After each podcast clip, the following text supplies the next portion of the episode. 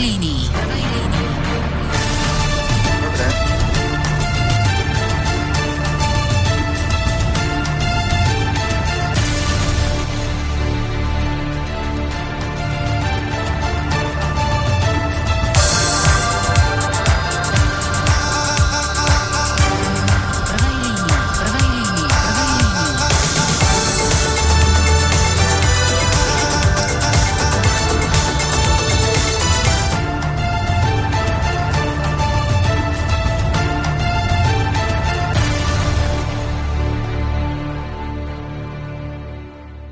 Vážení a milí poslucháči Slobodného vysielača, od mikrofónu vás zdraví Miroslav Hazucha v mimoriadnej relácii v prvej línii.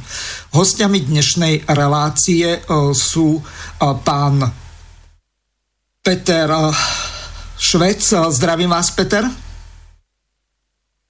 A druhým naším hostom je pán doktor Pavlov. Zdravím vás. Dobrý večer. Takže v dnešnej relácii sa budeme venovať dvom takým základným a zásadným témam. V prvej časti zhodnotíme výsledky volieb, tým samozrejme nemyslíme prezidentské, hoci môžete sa aj k ním vrátiť, ale najmä voľby do Európskeho parlamentu. Dobre by bolo, keby ste Vzhľadom k tomu, že dnes budeme mať e, štyroch hostí, e, to urobili takým spôsobom, že e, by ste išli v nejakých 15-minútových celkoch. Po prípade si to môžete rozdeliť aj na poli. Záleží na vás, že ktorý sa chcete skôr ujať slova a povedať, čo podľa vás bolo najdôležitejšie, čo sa týkalo volieb do Európskeho parlamentu. Pán Švec, vy ste kandidovali, tak asi vám dám slovo, takže nech sa páči. No, tak ďakujem za slovo. Ďakujem za slovo. Možno by bolo dobre poslucháčom povedať, že prečo sme tu práve my dvaja, že čo nás dvoch spája. My sme e, obaja boli poslancami federálneho parlamentu Česko, Českej a Slovenskej federatívnej republiky a príjmali sme zákon o zániku federácie, ktorý bol fundamentálny pre založenie Slovenskej republiky. Tak to je e, spojivo, ktoré nás Petrom viaže už tretie desaťročie a keď preto ste si nás aj vybrali, aby to poslucháči vedeli. Keď máme rozprávať o voľbách do Európarlamentu, no je to ťažká otázka a mali by sme si ju rozdeliť na dve časti. E, jej, jej európsku rovinu a vnútroslovenskú rovinu. V tej európskej rovine by som e, povedal asi toľko, že vo Veľkej Británii vyhral, vyhral, vyhrali euroskeptici, vo Francúzsku vyhrala Le Penová ako v podstate euroskeptička. V Taliansku vyhral Salvini, euroskeptik. E, v e, Maďarsku vyhral Orbán, euroskeptik. V Polsku vyhral, e, vyhrali euroskeptici, že ten výsledok veľa napovedá, aj keď napriek tomu pomer hlasov pri hlasovaní v parlamente európskom je stále taký, že tí, alebo eurorealisti, nazvime ich eurorealisti, pretože ani jeden z týchto, z týchto, z týchto politických smerov, prúdov e, nemá za cieľ Európsku úniu ako zrušiť alebo vystúpiť. E, všetci chcú Európsku úniu reformovať. Takže v tomto ja vidím dosť silný pozitívny podnet a hm, ako príklad uvediem nás. My keď sme v roku 1992, po voľbách roku 1992 prišli do Prahy, do federálneho parlamentu, bolo nás tam 14 snosákov a mali nás za exotov, ukazovali si na nás prstom, že aha, to sú tí, čo chcú rozpouštieť fed- federácii a Češi sa z nás smiali. A o pol roka väčšina tých Čechov za zánik federácie hlasovala. My 14 sme dokázali zmeniť atmosféru toho parlamentu takým spôsobom, že ten par- parlament prijal svoje, svoj samozánik a samorozpustenie. Takže aj keď sú títo e- eurorealisti, čo sa týka matematiky, e, stále v menšine, záleží od ich šikovnosti politickej, od ich cieľa vedomosti, od ich, od ich dohody medzi vzájomnej, že o čo im pôjde a postupnými krokmi sa je šanca, že sa môže niečo zmeniť. Druhá rovina je tá e, slovenská, naša vnútroštátna. E, tu by som povedal ako základnú myšlienku, že je pozoruhodné, že vyhrala mimoparlamentná strana. E, progresívne Slovensko je strana, ktorá reálne existuje pár, pár týždňov, možno pár mesiacov. A to, že vyhrala, je odrazom toho, že ľudia, ľudia vyslali signál parlamentným stranám, že nie sú spokojní s tým, ako robia politiku. Preto si podľa mňa vybrali mimo parlamentnú stranu. Pretože najúspešnejšie, naozaj úspešné strany bol, bolo progresívne Slovensko a Kotleba. Obe môžeme e, pokladať za strany protestu. E, pravicový subjekt, liberálny subjekt vyslal signál, že nie je spokojný s tým, čo robí Matovič, že nie je spokojný tý, s tým, čo robí Sulík a preto si vybrali progresívne Slovensko. To, vysla, to je facka najmä týmto dvom e, parlamentným stranám. E, takisto voľba Kotlebu e, bola, bola ukážka toho, že, e, že proste nie sú ľudia spokojní s parlamentnými stranami. E, Sme rodina, e, Kolárová, Most Hit, SNS nedosiahli 5-percentný limit. A napríklad pán Radačovský dostal viacej kružkov ako ktorákoľvek z týchto, ktorákoľvek z týchto strán. On mal 42 tisíc kružkov a títo nezískali ani toľko, ktorí, ktorí nepodliezli 5-percentný limit. Takže na, na, na úvod by som asi toľko to povedal, dalo by sa dlho rozprávať, ale nech to nie je monológ, tak nech ma teraz doplní Peter. Počúvate slobodný čo je takisto veľmi zle, pretože v tradičnom smere a hlavne tí tradiční voliči smeru totiž uverili kedysi tomu, že smer reprezentuje lavicovú politiku. Áno, sú tam aj prvky, ktoré reprezentujú to, čo je liberalizmus, lebo liberalizmus je výlučne lavicový. Pravicový liberalizmus si treba povedať aj politologicky neexistuje a môže mi tu tvrdiť aj politolog, že je to troška ináč a že to nemám pravdu. Jednoducho toto je môj jednoznačný poznatok, pretože ak tu existuje povedzme aj Saske nejaký prvok liberalizmu, tak minimálne predsedom je reprezentovaný typický liberálny konzervativizmus, tým, čo on presadzuje. A to nie je tradičný liberalizmus, hej? lebo aj iné strany majú niektoré e, liberálne prvky. Znovu si musíme povedať, že je to stále extrémne, extrémne malá účasť, ktorá to spôsobila, že práve takéto prvky budú zastupovať väčšinu Slovenska napriek tomu, že drvivá väčšina Slovenska bez akéhokoľvek nadsadzovania budem tvrdiť, že 80% je hodnotovo niekde úplne India sú normálni tradicionalisti, ktorí odmietajú hypercentralizáciu Európskej únie. A posledná moja poznámka predtým, ako by sme išli ďalej, poviem, že v skutočnosti tá hypercentralizácia, napísal som to aj v článku, ktorý predtým vyšiel, možno sa toho ľudia aj bali, ale ja poviem, že nebudem hrať nikdy, ani keby ma v budúcnosti oslovili do na to, aby som sa zapáčil voličovi, ale budem hovoriť veci, ako sa v skutočnosti majú a hypercentralizácia predstavuje, myslím, Európskej únie najväčšie bezpečnostné ohrozenie v súčasnosti a tento problém si môžeme um, roz, rozložiť alebo rozdiskutovať v tej ďalšej časti našej debaty. Počujeme sa? Áno, e, vzhľadom k tomu, že máme e, nejaké technické problémy, tak e, pán Švec, by som vás poprosil ešte um, zopakovať znovu to, čo ste povedali, ak si pamätáte na začiatku, lebo naši poslucháči to asi nepočuli, takže spravedlňujem sa im. Môžete začať tam, kde ste nadviazali na pána Pavlova. E, mrzí ma to, ale e, riešim tu úplne iné veci. E, neviem pripojiť Romana Michalka, pána Šedoviča, hoci v piatok sme to skúšali a išlo to úplne v pohode. No, takže... Neviem teraz, že od ktorej časti bolo počuť, od ktorej nebolo. Ja som tam nadviazal na pána Pavlova len tom, že som áno, bývalý poslanec tzv. ja som to nazýval stále tzv. federálneho zhromaždenia Českej a Slovenskej federatívnej republiky.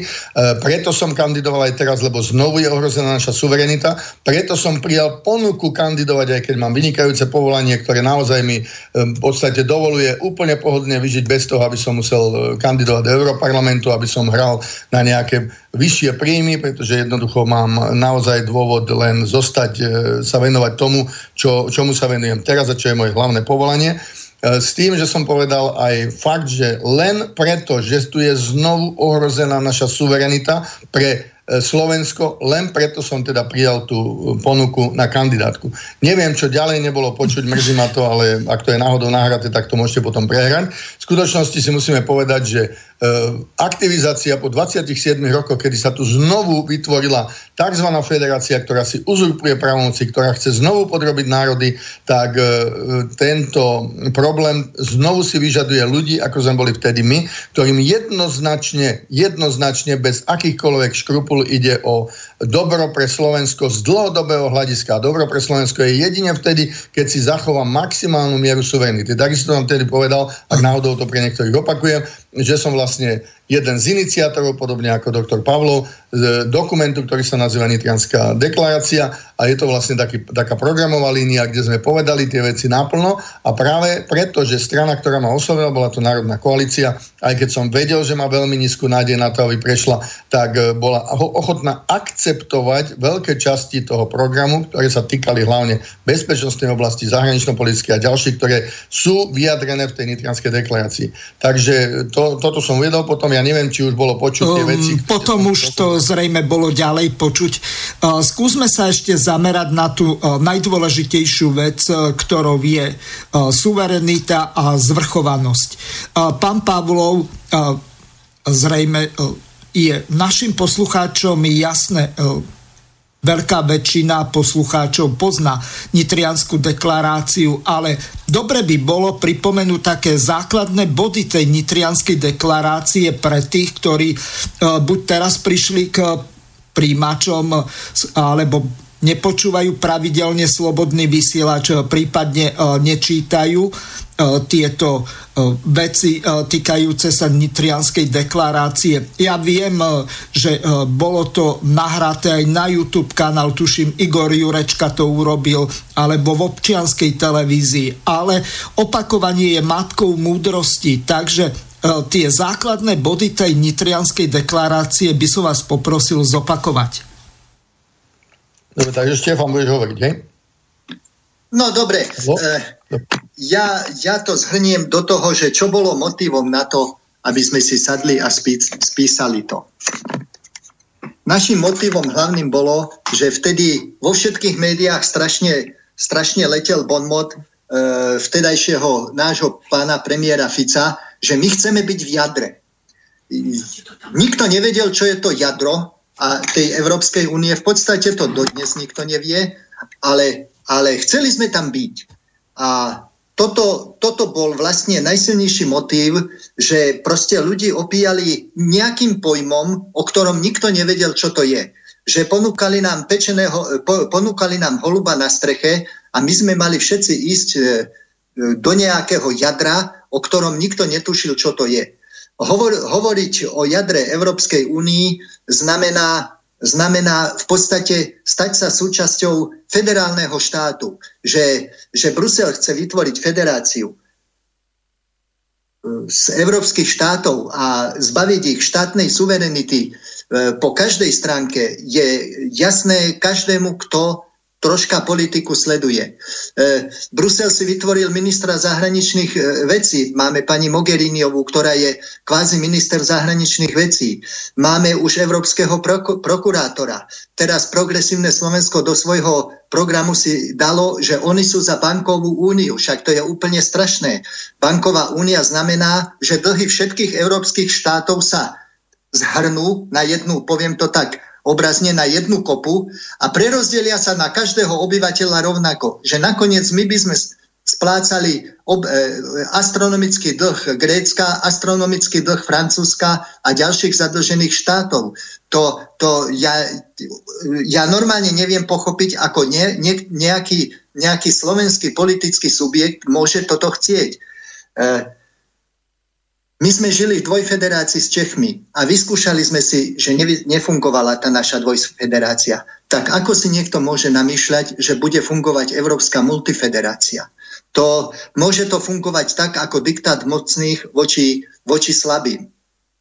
Veľmi, veľmi pre Slovensko, veľmi negatívny dopad pre Slovensko podľa mňa má Brexit, pretože Británia Británia e, robila istým druhom e, protiváhu, tla, protiváhu Nemecku a Francúzsku. Británia vždy proti všetkému v rámci Európskej únie protestovala. Británia má možno niekoľko stovák výnimiek, že v Británii neplatí to, čo platí pre všetkých. Ale Británia bol, bol, bol niekto, kto tam zaťahoval brzdu a tvoril protiváhu týmto dvom e, obrovským štátom. Odchodom Británie zostane Európska únia čisto kontinentálny projekt a a dominancia Nemecka a Francúzska bude o to silnejšia. Už tam nebude niekto, kto by zaťahoval brzdu, že ale ja som proti, ale ja s tým nesúhlasím, ale ja chcem výnimku. Toto, bol, toto, bol, toto bola politika Británie, ktorá svojím spôsobom bola dobrá. Aj toto odpadlo, teraz už nič nebráni tomu, aby vznikla nemecko-francúzska, nemecko-francúzska, dovolím si povedať, diktatúra pod hlavičkou Bruselu. E, toto nemôžeme dopustiť, pokiaľ si chceme zachovať svoju suverenitu. A musíme neustále dookola opakovať, že slabé štáty nevytvoria silnú úniu. Tým, že budeme odovzdávať kompetencie jednu za druhou, takú, takú, takú, strelné zbranie, prokurátora, financie, rozpočet, e, e, čokoľvek, čokoľvek ďalšie, to nebude znamenať, to bude znamenať silný Brusel, ale v skutočnom dôsledku to bude tú úniu ako celok oslabovať. Pretože, pretože spolok môže byť silný vtedy, keď jeho jednotlivé súčasti sú silné. Keď tie jeho jednotlivé súčasti budú, budú len figurky s bábkovými vládami na čele, nie, je, nie, je, nie je možné, aby, aby Bruselská federácia, Európska únia bola silná. Ak by bola silná, tak by to bolo len za cenu diktatúry. Ako, demokratický, ako demokratické súštátie určite by nebola silná a určite by nemohla fungovať.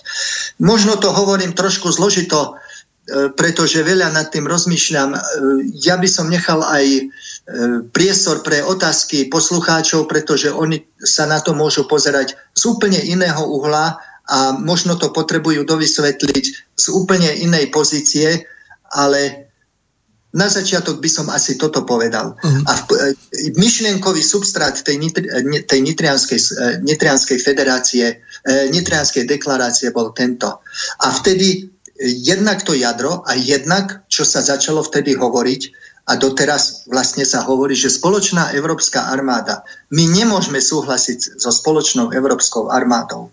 Keď sa vytvorí spoločná európska armáda, to znamená, že ona bude mať voľný vstup do ktoréhokoľvek štátu a nejaké veliteľstvo v Bruseli s generálmi z Nemecka, Francúzska, neviem odkiaľ, rozhodne, že u nás treba zasiahnuť, lebo je ohrozená demokracia, no tak nás budú vojenské okupovať, tak jak Rusi v 68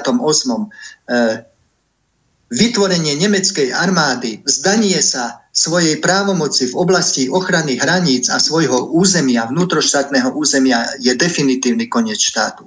Nikdy, nikdy, nikdy nemôžeme súhlasiť so spoločnou európskou armádou. Pán Pavlov, takisto aj pán Švec. Ja vám teraz poďakujem. Bohužiaľ, budeme musieť vymeniť hosti. Teraz pôjdu pán Šedovič a pán Michalko. Tak ja sa s vami rozlúčim.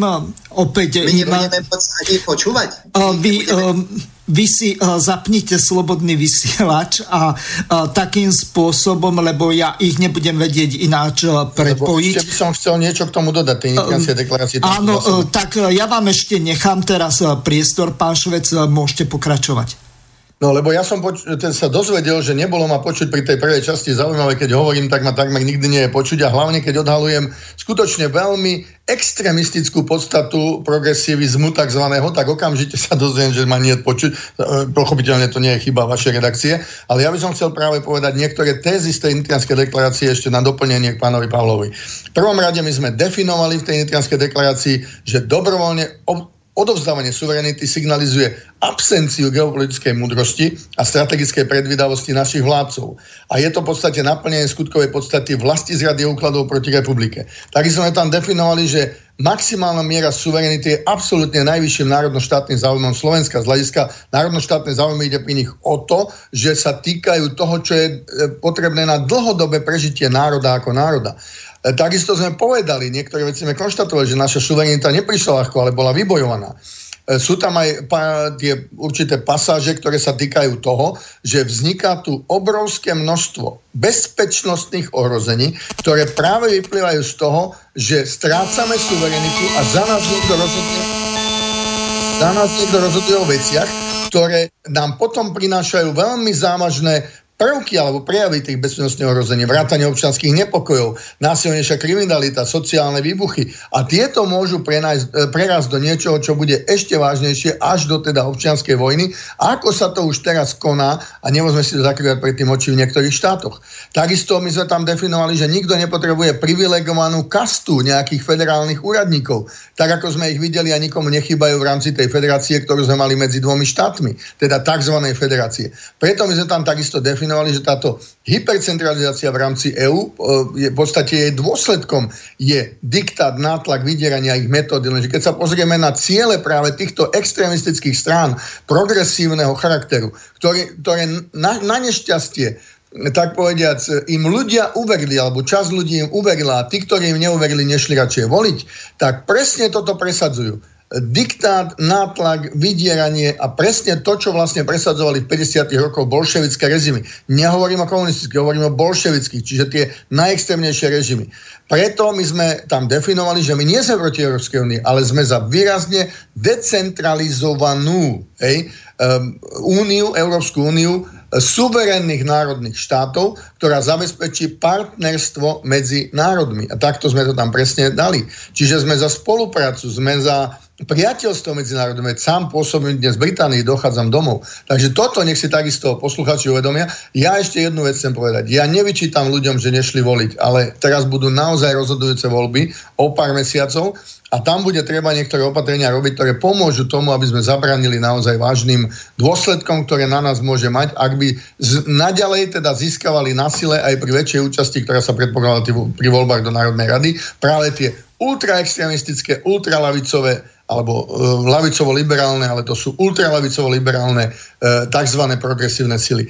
A ja viem, že to vyzerá, keby som používal veľmi tvrdý slovník, ja keď som to nazval, že ja som vlastenec a ja mám nulovú lojalitu k Európskej únie a absolútne 100% lojalitu k Slovensku, to neznamená, že nechcem nepriateľstvo, teda, že chcem nepriateľstvo a že nechcem priateľstvo a že nevidím aj niektoré prvky, ktoré pri spolupráci národov vo výrazne decentralizovanej, teda radikálne reformovanej Európskej únii sa dajú dosiahnuť. Vrátanie oblasti, ktoré rozumiem, a to je letectvo. A tam k tomu, čo povedal pán Pavlo ešte k tej obrannej spolupráci, ja nevylučujem obrannú spoluprácu suverénnych ozbrojených síl, ale aj pri svojej svojej kampani som jednoznačne vyjadril, že my nesmieme dovoliť, aby tu vznikol Eurovermacht, aby tu vzniklo Euro FBI. Čiže to je pilier moci. My nesmieme posledný pilier moci, ktorý ešte zostal v národných štátoch, ktorý sa týka ozbrojených síl a zborov. Nesmieme za žiadnu cenu odovzdať a nesmieme dovoliť, aby vzniklo. To je už jedno, či to bude Euro Abwehr a tak ďalej, Euro CIA. Jednoducho neexistuje, pretože to je koniec národných štátov a to je koniec nás všetkých a verte tomu, že to bude mať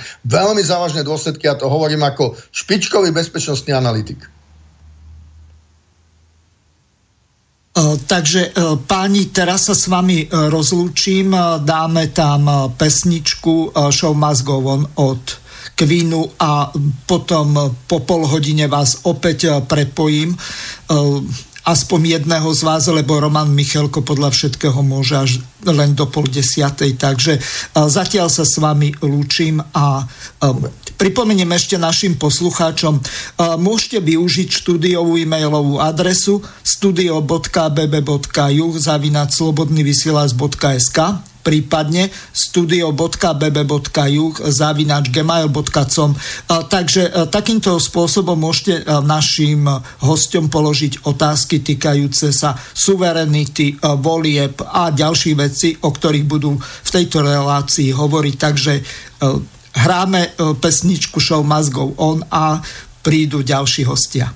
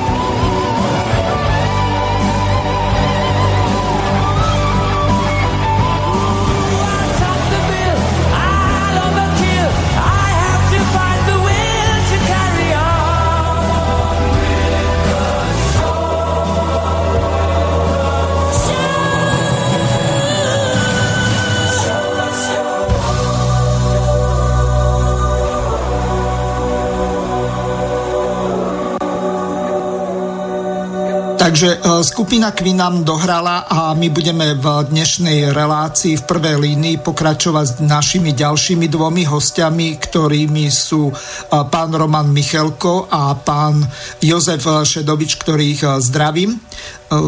Dobrý. Dobrý večer, zdravím všetkých. Zdravím teba aj poslucháčov. Dobre, skúsme po jednom.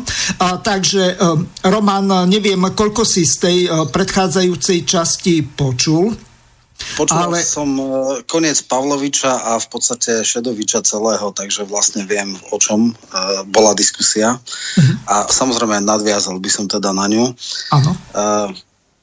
Ja si myslím, že musíme sa vyvarovať jednej zásadnej veci, a to je vydávať svoje chcenie alebo presvedčenie za realitu.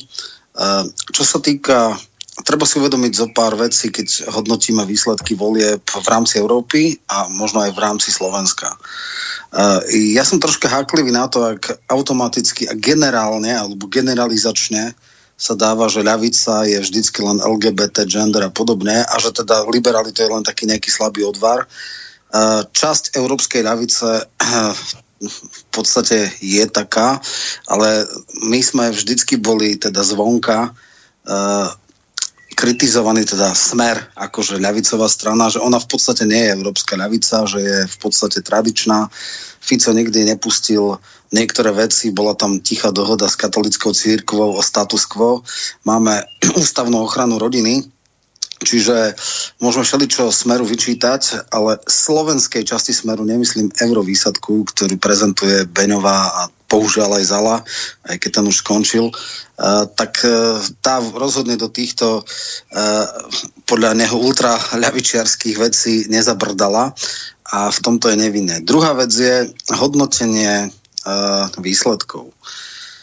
Treba si uvedomiť, že očakávania tej Salvinio-Lepenovsko-Štracheovskej frakcie Európy národov boli podstatne vyššie, než, než bola realita. Oni síce posilnili, ale v 751 členom parlamente sú nejaká šiesta frakcia, tuším v poradí, čiže ani zďaleka nie tak, ako bolo, že prvá, max druhá, dokonca, že získajú väčšinu. No to sa ani náhodou nepodarilo.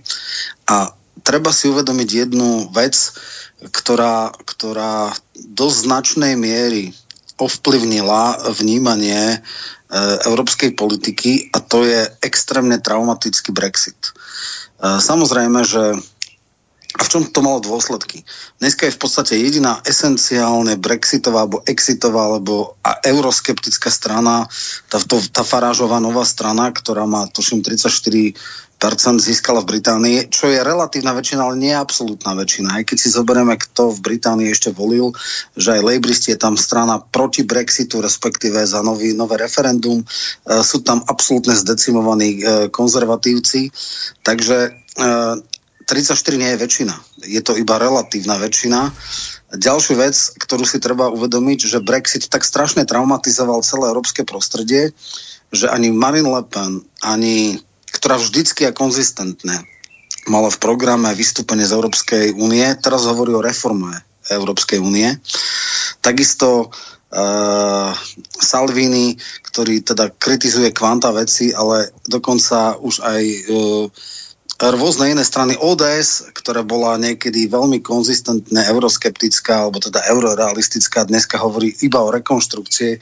Strany, ktoré pred 5 rokmi mali súčasť programu vystúpenie, dnes, keď vidia, aké je to ťažké, koľko je s tým problémov a ešte to, že vlastne Británia je v podstate minimálne regionálna veľmoc a napriek tomu sa v tom akože mori a trápi, tak to v podstate malo ako, ako keby spätný chod. Alebo teda paradoxne zmiernilo tie exitové záležitosti, že uh, ja neviem, boli Frexit, Czexit a neviem čo a, a boli strany, ktoré tlačili túto agendu. Svobodní v Čechách ako najtvrdšia taká euroskeptická strana absolútne prepadla vo voľbách. V minulých voľbách mala Petra Macha jedného poslanca, dnes je úplne mimo. Čo sa týka výsledkov. Keď tu na pán Ševovič hovoril o, o ultralaviciaroch, tak chcem mu pripomenúť, že progresívci, akože naša esenciálne slnečkárska strana, nie je v PES, teda v Európskej socialistickej internacionále a v liberálnej, v ALDI. Alebo teraz sa to troška premenovalo. A práve títo eh, liberáli, títo nie ľavicoví liberáli, ale pravicoví liberáli, ktorí okrem tej, eh, nazveme to, eh, genderových otázkach a v týchto kultúrno-etických otázkach, čo je ich priorita, sú aj ekonomickí liberáli v zmysle neoliberálnej doktríny, to znamená minimálnych zásahom do, do štátu čoho dôsledky sú strašné, to vidíme, ako extrémna polarizácia. Oxfam dal teraz nedávno porovnanie o tom, ako uh, neskutočne uh, úzka vrstva ne, bohatne a už 40 rokov stagnujú reálne príjmy. Robert Reich mal nedávno veľmi dobrú uh, esej práve o tom, môžeme sa aj k tomu hovoriť. Čiže uh, ja by som nespájal uh, ekonomické ľavičiarstvo alebo etatistický model, model prerozdeľovania uh, a istej solidarity a, a um, spravodlivosti uh, rovnítko z, z, ja neviem, s pretlačením nejakých agent, ktoré sú minimálne slovenskému väčšinovému voličovi cudzie. A, a zdôrazňujem, naši esenciálni slniečkári nie sú v PES, ale sú v Aldi. No a posledná vec, ktorú chcem povedať, ono sa to, čo, čo je vlastne výsledok týchto volieb? Tak od roku 79, kedy vlastne Európsky parlament začal byť volený priamo, teda vo voľbách všeobecných, vždycky nad Európskou, Európskym parlamentom malú kontrolu duopol dvoch strán. E, konzervatívcov a e, socialistov, alebo teda tá EDU, Európska ľudová strana, a Európska, PES, e, Európska socialistická strana. Títo vždycky mali nad polovičnú väčšinu, okolo 400 a viac mandátov. Dnes je situácia taká, že z duopolu sa stal triumvirát. V podstate oni dvaja, tieto dve frakcie stratili väčšinu, ale doplnili ich práve títo liberáli. A vlastne bude teraz trojkoalícia, alebo triumvirát, čo bohužiaľ je e, z hľadiska týchto uh, kultúrnych otázok negatívum, lebo uh, keď bol uh, duopol konzervatívcov a, a socialistov, tak tí konzervatívci niekedy troška brzdili niektoré veci. Teraz, keď vlastne sa spoja tí európsky socialisti, zdôrazňujem európsky, nie stredoeurópsky a nie východoeurópsky alebo juhoeurópsky, ale západoeurópsky štandardní socialisti, ktorí áno majú časť agendy a značnú časť agendy spoločnú s liberálmi, okrem ekonomickej, no tak e, to bude ešte veľký tlak na e, povedzme tých, e, tú ľudovú stranu. Čo je ešte podstatnejšie, uh, treba si povedať, že ani konzervatívci nie sú to, čo boli. Eh, keď si tak eh, zoberieme, eh, tak CDU, CSU v minulom volebnom období vlastne hlasovali o homosexuálnych partnerstvách, respektíve manželstvách a CDU ako kresťanská strana dala voľné hlasovanie. A tuším, že aj sama Merkelová hlasovala za to, čiže dneska konzervatívci presadzujú agendy, ktoré by boli pred 20 rokmi nerealistické. No, Roman, tu ťa zastavím. Ja neviem, do akej miery uh, sleduješ, čo sa vlastne dialo, lenže uh, po voľbách, uh, myslím teraz uh, posledných do Európskeho ano. parlamentu, uh, teraz sú toho plné médiá na YouTube kanále, uh, na, uh, ko, na denníku, uh, hlavný denník, uh, tuším aj hlavné správy o tom píšu. Uh, skrátka, Hlina mal stretnutie s progresívcami a s pánmi eh, spolu a dohodli sa na tom, že eh, jednoducho idú spolu a idú dať smer dolu a tak ďalej. Takže ja mám tu jednu um, takú ukážku, je trošku dlhšia. Um, neviem, že či ju môžem dať teraz, lebo... Môžeme dať v pohode. Môžem byť, ja hodinku mám teraz čas, takže kľudne. Um, dobre, úplne v pohode, takže vypočujeme si to stretnutie, o čom to vlastne bolo. Nakoniec Beblavy bol zo spolu v relácii u Martinákovej Takže e, stadiaľ si vypočujeme, aké vlastne oni majú názory a ako idú ďalej spoločne postupovať. To sme sa akože zbláznili, to už uh, ľavica, uh, pravica neexistuje, alebo konzervatívci a liberáli sa dávajú dohromady. Podľa mňa aj strana spolu je liberálna pravica a skôr ekonomického charakteru, čiže oni nie sú ani e, nejakí takí e, progresívci, liberálno-marxistickí, alebo ako by sme to nazvali.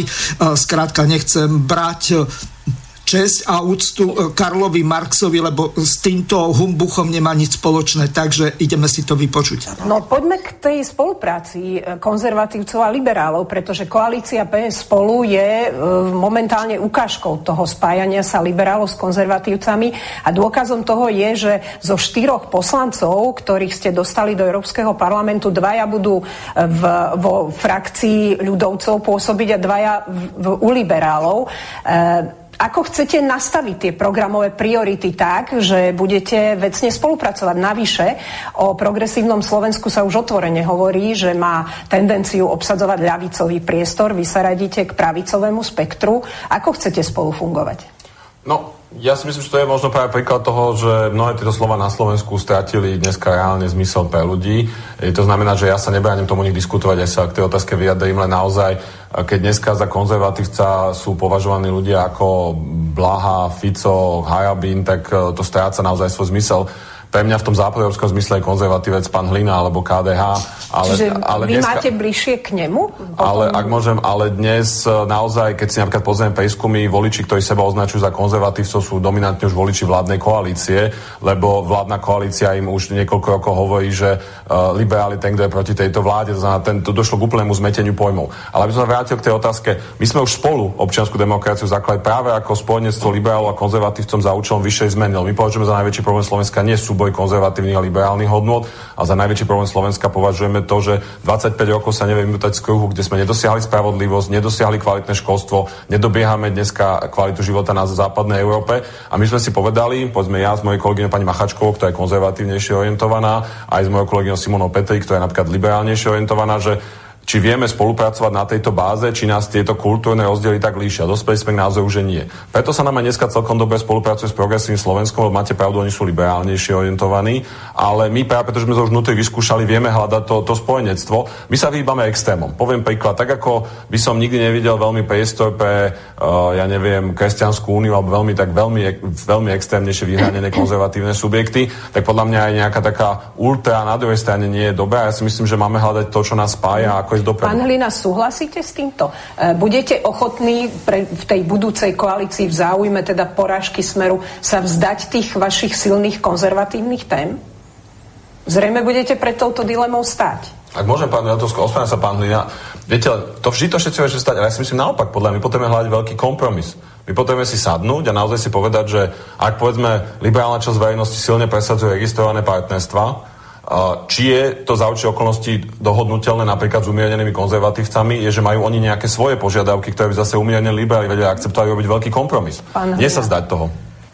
Politika je o tom, viete, že keď vyhráte, ako Smer vyhral uh, voľby s tými 43%, tak môžete robiť, čo chcete a vidíte, ako to dopadlo. Rozhodli sa kradnúť namiesto toho, aby, aby povedali, že idú meniť krajinu. Čiže ak by sme my, kresťanskí demokrati, vyhrali voľby tak ako Smer, tak áno, kto by sa nám čudoval, že by sme mali tendenciu tie naše, naše programové veci riešiť, tak ako, ako to máme dokonca u nás v stanovách.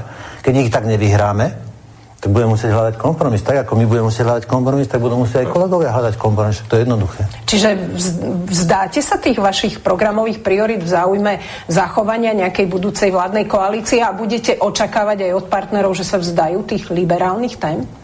No, je to taký balans, akože budeme musieť držať balans, akože my nemôžeme, nemôžete prísť za stôl a povedať, že toto a keď nie, tak e, ideme preč, no tak potom škoda, škoda diskutovať, ale to neznamená tak, lebo ako keď to mi podsúvate, že či sa vzdáme, my sa nevzdáme tých našich tém. My keď vyhráme tak, ako vyhral Smer, že budeme mať nadpolovičnú väčšinu v parlamente, môžete sa spolahnuť, že predložíme zákon na ochranu života. A voliči sa celkom oprávnene môžu pýtať, že čo vás teda spája, okrem fakt snahy poraziť smer, veľkého úsilia poraziť smer a uchopiť tú moc. Či budete vedieť hľadať veľmi reálne tie programové prieniky medzi, uh, medzi Prepač, liberálmi a konzervatívcami. Otázka, lebo vy z niečoho, čo je možno 20% politiky, teraz vyrábate 100% politiky. Ja chodím naozaj veľa po Slovensku, musel som aj pred kampaňou, chodil som už aj predtým, chodím x rokov.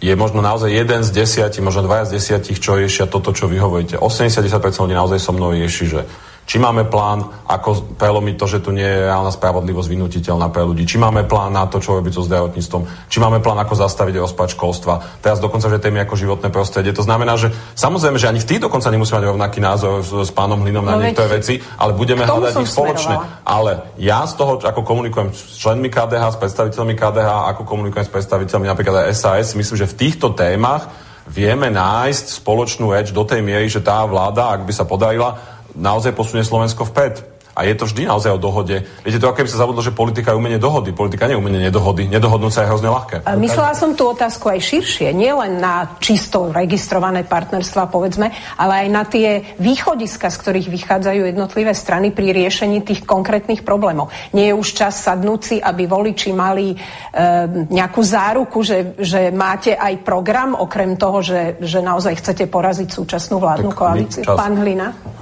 Viete čo, keď sa niekto bude pýtať na program, čo teda ojedinele sa niekedy zjaví, tak tu sme úplne kľudní a pokojní. Hej. KDH má základný program, má 157 strán. Od 2016 sme spravili programový dokument Nový november, programový dokument Oslava rodiny. Teraz pripravujeme víziu pre našu vlast. Nech sa páči. Ak by prišla doba, že sa niekto bude domáhať programu, sme pripravení. Nevidíte tam problém, ako sa dohodnúť napríklad s progresívnym Slovenskom? Poznáte ich východiska? Je to, E, pán kolega dobre povedal, nedohodnúť sa dokáže každý. To, umenie dohodnúť sa je, je umení. Pán Lina, budeme sa skúšať, že či to Umenie zvládne. dohodnúť sa, teraz ho vyzdvihujete.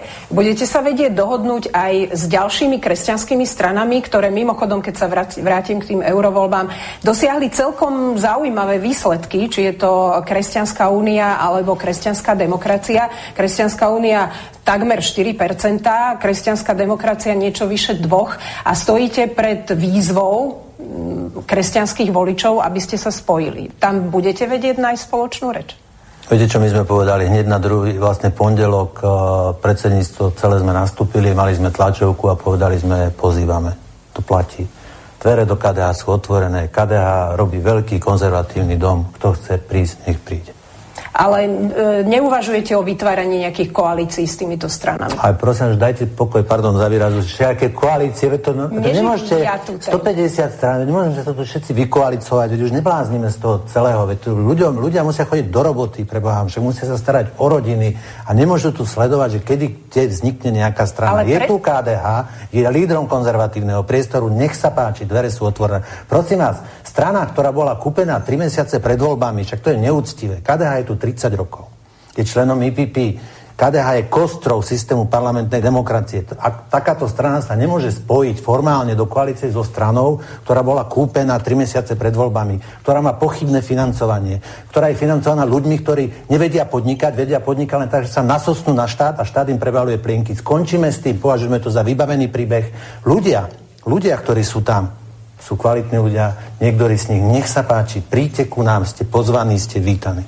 Uh, ľudia sa to pýtajú, kresťanskí voliči, a odpovedám. Či, či sa viete a dokážete spájať, aby tieto hlasy neprepadali? Áno. No, Roman, Ano, Okomentuj no, to, lebo to bolo také hypertrofované ano, ego, ano, že to snad tak, nie je možné. To ako keby e, mal patent na rozum ten hlina. Áno.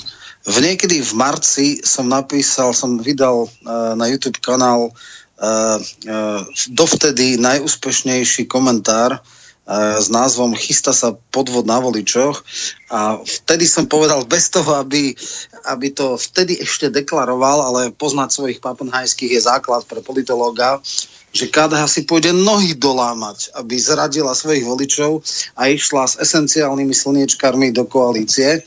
Dneska to bezostyšne potvrdil aj Hlina. Hlina akože on degradoval politiku na, na ako táto koalícia, teda v úvodzovkách rodiaca sa koalícia, ktorú oni už teda vidia, aj keď to vôbec nemusí nakoniec až tak celkom dopadnúť, má jediný tmel, Fico.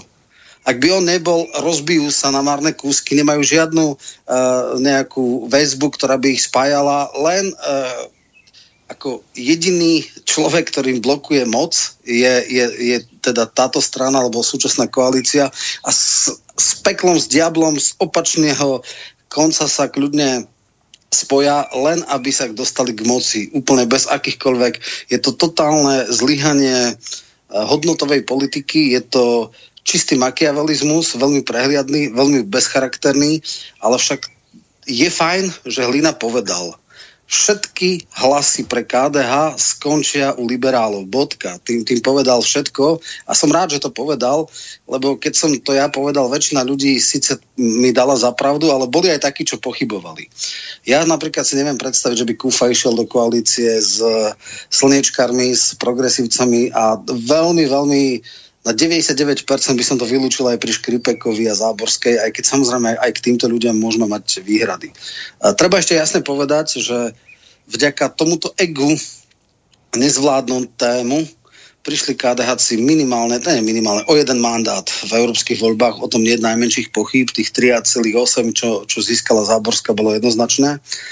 A ešte jednu vec chcem povedať.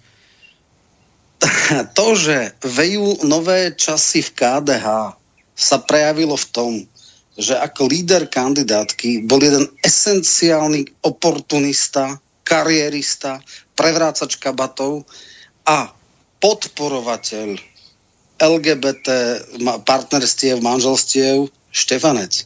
Človek z SDKU s liberálnymi týmito bol daný na čelo kandidátky. To je za normálne okolnosti absolútny nonsens. Čo ma prekvapilo, a tam som troška viacej spoliehal na súdnosť voličov KDH, že ho prekruškuje či už Čaušik, Čaučík alebo Lexman, respektíve Lexmanová. Tá sa dostala mm, nakoniec tá, tá sa dostala kvôli absurdnému volebnému alebo novele volebného zákona až po Brexite, aj keď získali KDH o niečo viac hlasov ako Saska, ale to už je ďalšia vec, ako je postavený zákon, že podľa tých zbytkov sa to dáva. Takže ona je druhá, nemala viacej preferencií ako e, Štefanec a je nonsens, že takéhoto človeka vôbec zniesla strana na, na čele pre ňoho neplatilo trikrát a dosť, hej, však ten mal tiež plno už, síce nebol trikrát v Európskom parlamente, ale s Kukanom, s veľkým liberálom, čiže je to choré, ale je dobré, že sa to vie. Treba jednoducho informovať, hovoriť, áno, jednoducho KDH má v svojej genetike, že vždy, keď sa to len trocha dalo, zradila. Vždy, keď sa to zdalo, zradila. V tomto zmysle E, buď to bude absolútne hodnotová politika. Ono sa to už vlastne raz stalo v roku 94, ešte keď som študoval politológiu, tak bol taký jeden ad hoc projekt, e, programové, e, programová analýza strán. A zistilo sa, že esenciálni pravičiari sa spojili s SDL-kou, ktorá potom ale na to zachrčala a totálne zlikvidovala proti stredovému HZDS a že vlastne totálne popreli programy, hodnoty a ciele svojich voličov v mene toho, aby odstavili niekoho od moci. Toto isté sa chystá dnes. Hej? Čiže tam si to treba jasne povedať. A, a ľudia mali dobrý cíťak, že, že jednoducho KDH je prostitujúca strana. Sám predseda to bezostyšne potvrdil a e, nechápem človeka, ktorý sa troška venuje alebo sleduje politiku a je konzervatívne orientovaný, aby mohol dať e, hlasy, ale zjavne strašne veľa ľudí je povrchných, nesleduje to už len preto, že keď už aj sa stala taká absurdita, že líder kandidátky KDH bol ten, kto bol, že ho teda neprekruškovali ľudia, ktorí fakt majú nejaký životný príbeh, konzervatívny a majú aj niečo za sebou, nie iba prezliekanie kabátov z jednej z liberálnej strany do konzervatívnej. Takže uh, v tomto, ako jemne povedané, tzv. kresťanskí demokrati a tzv. socialisti si nemusia vôbec, všetci sú liberáli. Skutočne dneska to vyzerá tak, že iba niektoré okraje politického spektra sú skutočne reálne konzervatívne. Takže toto sa jasne ukázalo a preukázalo aj na našej politike, aj na uh, teda európskej. Uh, bohužiaľ nastal posun, uh, keď, keď sme hovorili, uh, pán uh, š, nie Šeďo, ale no, š, hovoril o, o identitárnej politike, alebo neviem, o, treba hovoriť jasné, je tu federalizácia, Šedovič, uh, je tu federalizácia. Jednoducho uh, toto je základná vec, o ktorej sa bude v najbližšom uh, volebnom období 5 rokov uh, jednať. A federalizácia sa prejavuje v tom, že či bude väčšinové hlasovanie alebo, alebo uh, jednomyselné. Už dnes po Lisabonskej dohode alebo o Lisabonskej zmluve je časť agent uh, jednomyselná a časť je väčšinová, teda vážená väčšinová. My sme sa veľmi zlým spôsobom uh, dozvedeli, aké dopady to má. Uh, vo všeobecnosti je to tak, že zásadné veci by mali byť jednomyselné a technické technikálie by mali ísť na úroveň rezortných ministrov.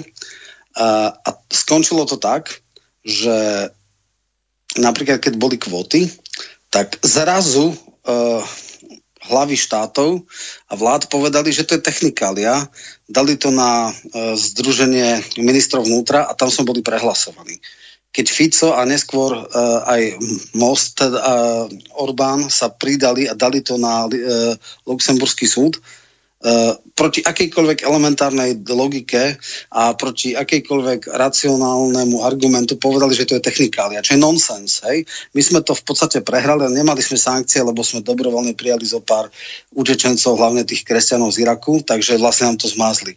Ale napríklad Češi sa nechali prehlasovať, ne, ne, nedali podnet na Európsky súd a hrozia im sankcie. Druhá vec, presný opak, kedy čiste technická záležitosť, dvojitá kvalita potravín mala ísť na v podstate väčšinové hlasovanie.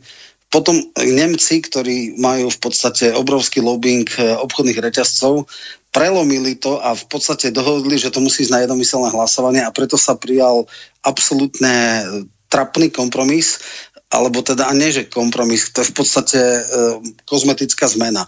Čiže aj tom je vlastne tá podlosť dnešnej Európy, že vlastne e, istým manažovaním zásadných tém sa môžu niektoré veci posunúť na tú väčšinovú úroveň, teda technickú alebo odbornú expertnú úroveň, aj keď je to zásadná vec a naopak. Čiže my už máme prvky federalizácie v tejto Európe. Bohužiaľ, e, voľby skončili tak, že ak tejto trojkoalícii, ktorá dneska vládne, zoberieme esenciálnych slnečkárov zelených, potom ako tak e, tú severskú ľavicu a tých, e, tú radikálnu ľavicu, teda postkomunistické strany, ako sú The Linke alebo KSČM, alebo teda Severskú, no, ktoré je tiež viac menej liberálna, tak dneska skutočne z Európskej ľudovej strany, tam sú strany typu e, CDU, CSU, ktorá je v podstate liberálna. To sú v podstate porovnateľní pokrytci ako, ako alebo nedôslednosti, lebo to ani, oni už, už to berú normálne, hej, ako u nás hlina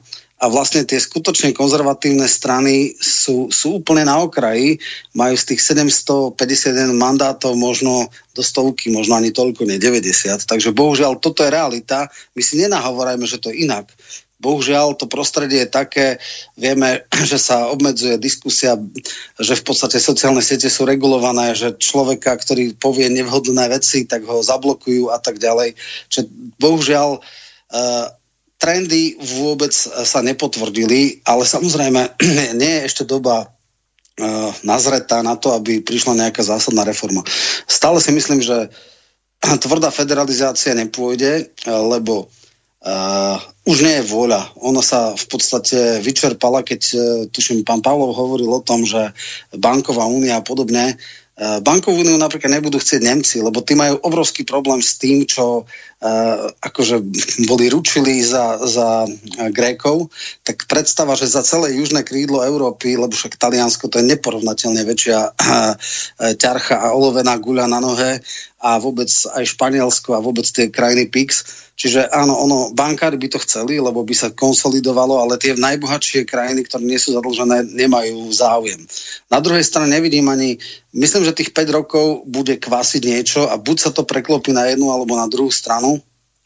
Bohužiaľ, mediálny mainstream, hlavní lobbysti, tí všetci budú tlačiť skôr na tú federalizáciu v tomto Juncker navrhol 6 verzií ďalšej Európy. Macron prišiel z, tiež snahou federalizácie Európy. Chvala Bohu, v tomto ho už prestala podporovať Mar- Merkelová je veľmi dobré, že Merkelová má obrovské problémy na vlastnej domácej pôde a nemôže svoju energiu dávať na európske veci. Čiže ten tandem alebo tá dvojica, ktorá ťahala Európu k federalizácii Nemecko, Francúzsko už nefunguje a, a nebude fungovať. V podstate Merkelová končí svoj politický život a mandát a e, bude riešiť skôr vnútrostranické a vnútropolitické problémy. Takže ešte jednu vec by som rád zdôraznil. Uh, veľmi sa oslavuje, že Le Pen vyhrala Marine Le Pen francúzske voľby, ale vyhrala ich iba o 1,5% a 52, čiže veľmi tesne, to bolo jednak jednej. A do uh, Európskeho parlamentu sa dostalo strašne veľa uh, Macronovcov, teda takých, ktorí tam vôbec neboli. Francúzska politika bola 70 rokov po voľbách, po teda vojne, tvorená golistami alebo socialistami. Títo sú dneska úplne vysatí a miesto nich prišla Marine Le Pen, ktorá je takmer nekoalovateľná, toxická, neviem aká. A títo esenciálni slniečkári z El Marche, teda z tej jeho strany, ktorí veľmi, veľmi silným spôsobom uh, obsadia tú liberálnu frakciu a budú tam oveľa viac tvrdiť muziku. Skutočne Francúzi mali veľmi slabé liberálne strany, e, tam bol duopol dvoch strán, to bol plus minus ako keby uh, systém dvoch strán, aj preto, že mali väčšinový systém. A dneska veľmi silne posilnili liberálny uh, liberálnu frakciu, ktorá bola z Francúzska vždy veľmi slabá. Aj Tam boli buď socialisti, alebo teda v tej ľudovej strane golisti. No a uh, v tomto zmysle ako ten triumvirát je oveľa silnejší a vplyvnejší, ako bol duopol tých dvoch strán, čiže žiadne príjemné veci nás nečakajú, ale zase na druhej strane uh, nemyslím si, že dnes je situácia taká, že by sa to úplne začalo preklápať na druhú stranu. Problém je v inom. Uh, krásne ukazuje, v akom žijeme absurdnom svete, keď väčšina kresťanských demokratov volí liberálna na svojom čele ako vo volebnej kandidátke a nedá šancu iným autentickým konzervatívcom, aby vôbec ho mohli prekruškovať. Svedčí to o tom, že ľudia sú strašne povrchní a nevnímajú politiku tak, ako by mali. Druhá vec je, že toto funguje aj na tej celej európskej úrovni. A dobre bolo spomenuté, že tzv. víťaz volieb eh, na Slovensku, teda progresívci a spolu, sú v dvoch opačných uh, frakciách. Hej. Spolu sú v konzervatívnej a vlastne uh, progresívci sú v liberálnej, ale zase zmetenie pojmov. Dneska už sú konzervatívci a liberáli v podstate ako keby jedna frakcie tej istej strany. To už je v týchto hodnotových a kultúrnych otázkach takmer, takmer jedno. Čiže uh, uh, jedna vec je povedať si, že fajn, že väčšina ľudí je takých, onakých, väčšina Slovakov je konzervatívnych, nedaj Bože, kresťanských, ale vôbec tak nevolia. Nevolia tak buď preto, lebo sú povrchní, alebo preto. Jednu pravdu možno mal uh, Halina a to, že uh, programový dokument je 170 strán, ktorý nikdy nikto neprečíta. Vrátane politológov, alebo vyloženia, len keď musia o tom písať. Programy nikoho nezaujímajú. Dnešná politika je o čistých emóciách a dneska aj tých tzv. kresťanských uh, uh, voličov zase oni chytili nalep tej nenávisti, ktorá je v politike a v tej extrémnej polarizácii, my sme vlastne také deja vu roku 98, kedy všetci proti jednému, ako z, po, mediálne sa nám tu zadefinovalo esenciálne zlo, ktoré treba za všetkých okolností poraziť. A toto je veľmi chorá politika, z tých 4 milióny niečo, 300 tisíc voličov, ktorí sú na Slovensku, možno 900 tisíc, to sú tí, ktorí išli na referendum o rodine, pre nich hodnotové veci majú zmysel a sú ochotní to ako nejakým spôsobom riešiť. A, a pozerajú sa na tých politikov, či sú to pokrytci, alebo či sú schopní presadzovať aj nejaké hodnoty, ale to je teda, keď zoberieme 900 tisíc a 4 milión 300 tisíc, tak to je možno 20%. 20% voličov, voličov alebo dobre, keď hovoríme, že 60% chodí, tak nech 33% voličov uh, volí podľa možno hodnot, alebo hodnotová orientácia má pri rozhodovaní nejaký zmysel. Ostatní len na základe sy- sympatie antipatí. A keď to takto bude, tak uh, ja to nevidím vôbec dobre, pretože médiá sú absolútne jednostranné, absolútne za, zahmlievajú, vytvárajú tu úplne iné veci. Uh, i, program nie je podstatný, hodnoty nie sú podstatné, podstatné je niečo iné keď sa tam hovorilo aj o školstve, aj o neviem, súdnictve, tak aj to sú ľavicové a pravicové témy, respektíve aj to sú témy a riešenia, ktoré sa neurobia. Mali sme tu vlády 20 rokov, ktoré zdravotníctvom, so školstvom neurobili nič a boli tu pri moci možno polovicu času. Čiže to vôbec nie je tak, že oni sú kompetentní. Jednoducho slovenská politika sa extrémne personalizovala a extrémne sa vyhrotila, čo sa týka uh, a, a sympatii, antipatii a tie prekrývajú všetko, prekrývajú e, programy, prekrývajú riešenia, prekrývajú vízie a to je chorý spôsob v spoločnosti, v akej sme. Čiže toľko k môjmu pohľadu na, na to, ako to vidím teraz po voľbách. No, výborne, Roman, ďakujem ti veľmi pekne. Um, teraz e, na 15 minút dám opäť e, slovo, nie opäť, prvýkrát slovo pánovi Šedovičovi. Uh, predtým hovoril pán Švec, nechcel som ti skákať do reči. Nevadí. Švec, Švec, áno, samozrejme, Švec. Nemusíš sa, nevadí vôbec. Úplne rovnaká otázka Eh, pán Šedovič, eh, ako eh, vy alebo ty, Jozef, hodnotíš túto situáciu, ktorá nastala po voľbách s prihliadnutím na to, čo povedal Matovič, čo povedala Martinákova, samozrejme, čo povedali ľudia z progresívneho Slovenska, po prípade spolu a tak ďalej. Čiže toto by mňa a takisto zrejme aj našich poslucháčov zaujímalo. Zatiaľ nám neprišli okrem toho, že bol v úvode relácie výpadok žiadne e-maily. E, predpokladám, že budú ďalšie otázky e, pánov Pavlova a e, Šveca pripojím po pol desiatej. E, Roman, s tebou sa potom rozlúčim. E, môžeš dobre, možno, ostať... možno ešte by som mal jednu víziu, alebo potom ešte jeden krátky vstup. Um, dobre, ja, úplne je, v pohode. Môžeš Čiže osta- potom môžem ešte krátky vstup, kde som ja povedal svoju víziu, že či je možné vyhnúť sa tomu, čo je dneska pravdepodobne, ale až po pánovi Šedoviču. Um, dobre, takže pán Šedovič, skúste okomentovať Beblavého a samozrejme tých ostatných, ktorí hovorili v prípade tej ukážky. Samozrejme Lojza Hlinu ako hlavného rečníka a žabu na pramení, alebo neviem, ako by som ho nazval.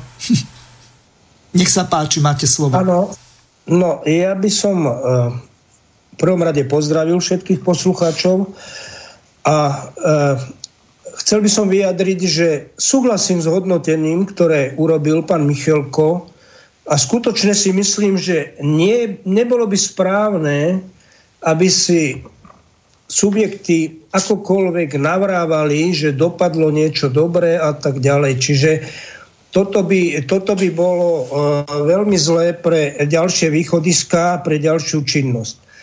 Takže ja uh, ešte by som chcel vyjadriť uh, takú myšlienku, že dnes je obrovský sumár informácií na internete. Stačí kliknúť a rozbalia sa informácie a ďalšia vec, ktorá je tu technická, že skutočné informácie sa dnes šíria rýchlosťou svetla. To znamená 300 tisíc km za sekundu. Čiže vzdialenosti na Zemi sú z tohoto hľadiska úplne nepodstatné. Pri priamom prenose, e, ja neviem, zo Slovenska Američania kľudne pozerali v tej istej sekunde e, hokej, ako aj Slováci. V tom vidíme tú e, obrovskú rýchlosť tých informácií a tak, takisto my E, vlastne vidíme informácií z Ameriky a tak ďalej, ale tá otázka, ktorá sa mi vynára je v tom, že kde sa najviac tých informácií stráca. A odpoveď, mám na to aj odpoveď svoju, stráca sa u adresáta. Keď sa pozrieme na to, že akým spôsobom sa politické strany, ktoré kandidovali v eurovoľbách, snažili dotlačiť informácie ku voličom, tak vidíme, že používali rôzne metódy. Samozrejme, pomerne malý úzky priestor bol v štátnych médiách, niečo bolo v súkromných, niečo v tlačených, niečo na internete. Celkové tých informácií bolo dosť a povedzme, veľa informácií prišlo priamo do schránky. No jednoducho si ich tí ľudia ani len neprečítali, alebo ak ich prečítali, tak ich nevyhodnotili ak ich vyhodnotili, tak zrejme nesprávne, pretože ak ich skutočne mohli oklamať, teraz, jak by ich nazval členovia alebo kandidáti za KDH, pán Štefanec, jednoznačný liberál, ktorý celé volebné obdobie v tom Európskom parlamente pôsobil proti slovensky, proti všetkým konzervatívnym princípom. A tí voliči si to vôbec nevšimli a kružkovali, no tak ja, ja skutočne musím si klásť otázku, že ako tú informáciu k ním dostať. Hej? A necháme túto otázku otvorenú, možno aj ďalší diskutéri sa pokúsia na ňu odpovedať. Ja by som povedal ešte jednu úvahu.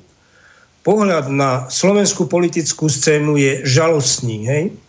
Hádky, spory, žabomyšie vojny, vybíjanie sa na úplne nepodstatných veciach a nad tým všetkým vlastné ego a neskrotná a nekritická túžba pomoci. Iba tie záujmy e, toho útvaru, tej Slovenskej republiky, ktorý vlastne zastupujú a od ktorého sa ich pôsobenie odvíja, sú pre našich e, činných politikov úplne nepodstatné. Dá sa, dá sa zodpovedne povedať, že záujmy Slovenskej republiky, záujmy tohoto štátu nemôžu ani zastupovať. A dôvod je ten, že oni ich nemajú vôbec nadefinované a už vôbec ich nemajú osvojené. Či každý potom ťahá iným smerom, všetci tvrdia, že chcú zastupovať záujmy občanov, že chcú zastupovať záujmy aj štátu. Je to bohužiaľ teda v prvom rade klamstvo a v druhom rade je to hlboké nepochopenie veci. Občania si tvoria štát a budú ho mať iba vtedy, ak ho naozaj chcú. Inak im ho niekto zoberie. Alebo si ho sami zrušia ak teda politici chcú zastupovať záujmy občanov, v prvom rade musia chrániť ich štát, jeho záujmy a suverenitu. Toto slovo suverenita samozrejme je pomerne široký pojem, ktorý treba nadefinovať, ale ja mám takú svoju definíciu a ja ju poviem, je stručná a zrozumiteľná, dúfam, že bude pochopená. Suverenita znamená v podstate odmietnúť akýkoľvek nátlak a to, čo sa deje v politike dnes, je vyslovený nátlak, pretože v Slovenskej republike sa vnúcujú veci, ktoré sú jej úplne cudzie nášmu obyvateľstvu. Gender ideológia, alebo gender ideológia, aby som teda to vyjadril ja. Uh, ďalej, je tu tlak na, na vytváranie nejakých sankcií voči, voči slovanským štátom, predovšetkým proti Rusku. E, tiež to nie je prirodzené, si myslím, pre našich občanov. E, je tu popieranie e, normálnej rodiny, hej? popieranie otca, matky, dieťaťa, potreby pre spoločnosť, tohto základného fenoménu, je tu dokonca popieranie rodovej identity, kde sa stráca identita muža a ženy a vynárajú sa akési hybridy, niečo iné a tomuto občania veria, tomuto občania dajú podporu. Čo to teda znamená? Buď teda sú neinformovaní, alebo nevyhodnocujú tie informácie správne. A ja myslím, že tá slovenská politická scéna by sa prvom rade mala zaoberať tým, ako teda k občanovi správne informácie dostať a ako napomôcť tomu, aby ich ten občan aj správne vyhodnotil. E, pán Šedovič, e, prišla nám teraz jedna otázka, je e, síce adresovaná pánovi Michalkovi, ale vzhľadom k tomu, že o tomto hovoríte, tak budete ju zrejme vedieť zodpovedať aj vy. Dnešný deň je 1. júna, je deň detí.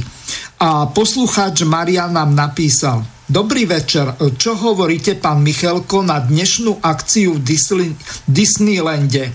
Magic Pride gay pochod na Deň detí v Disneylande pod oficiálnou stránkou.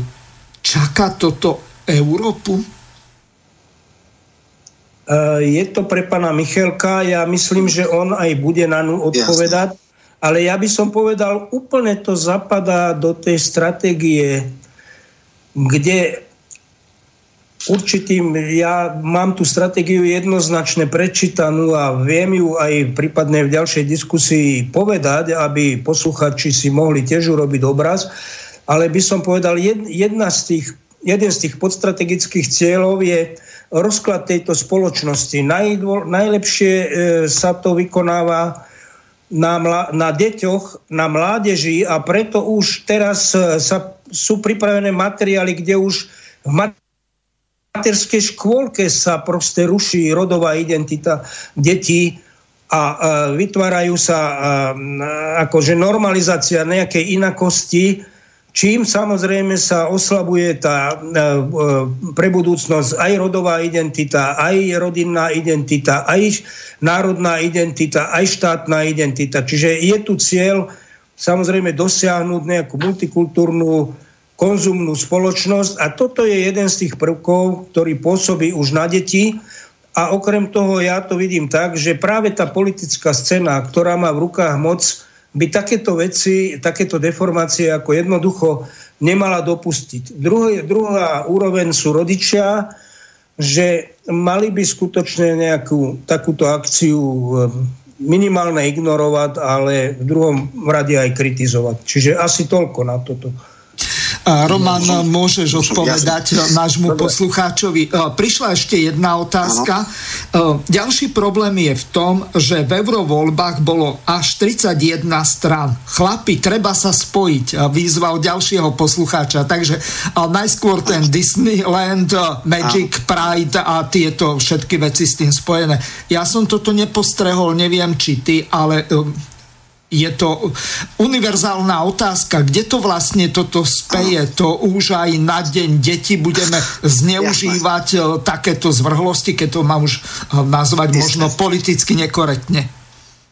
No, ten základný problém je v tom, že dneska sa razí téza, že vlastne e, deti, alebo teda ľudia si majú zvoliť pohlavie. To je najnovšia teda e, agenda tých progresívnych liberálov.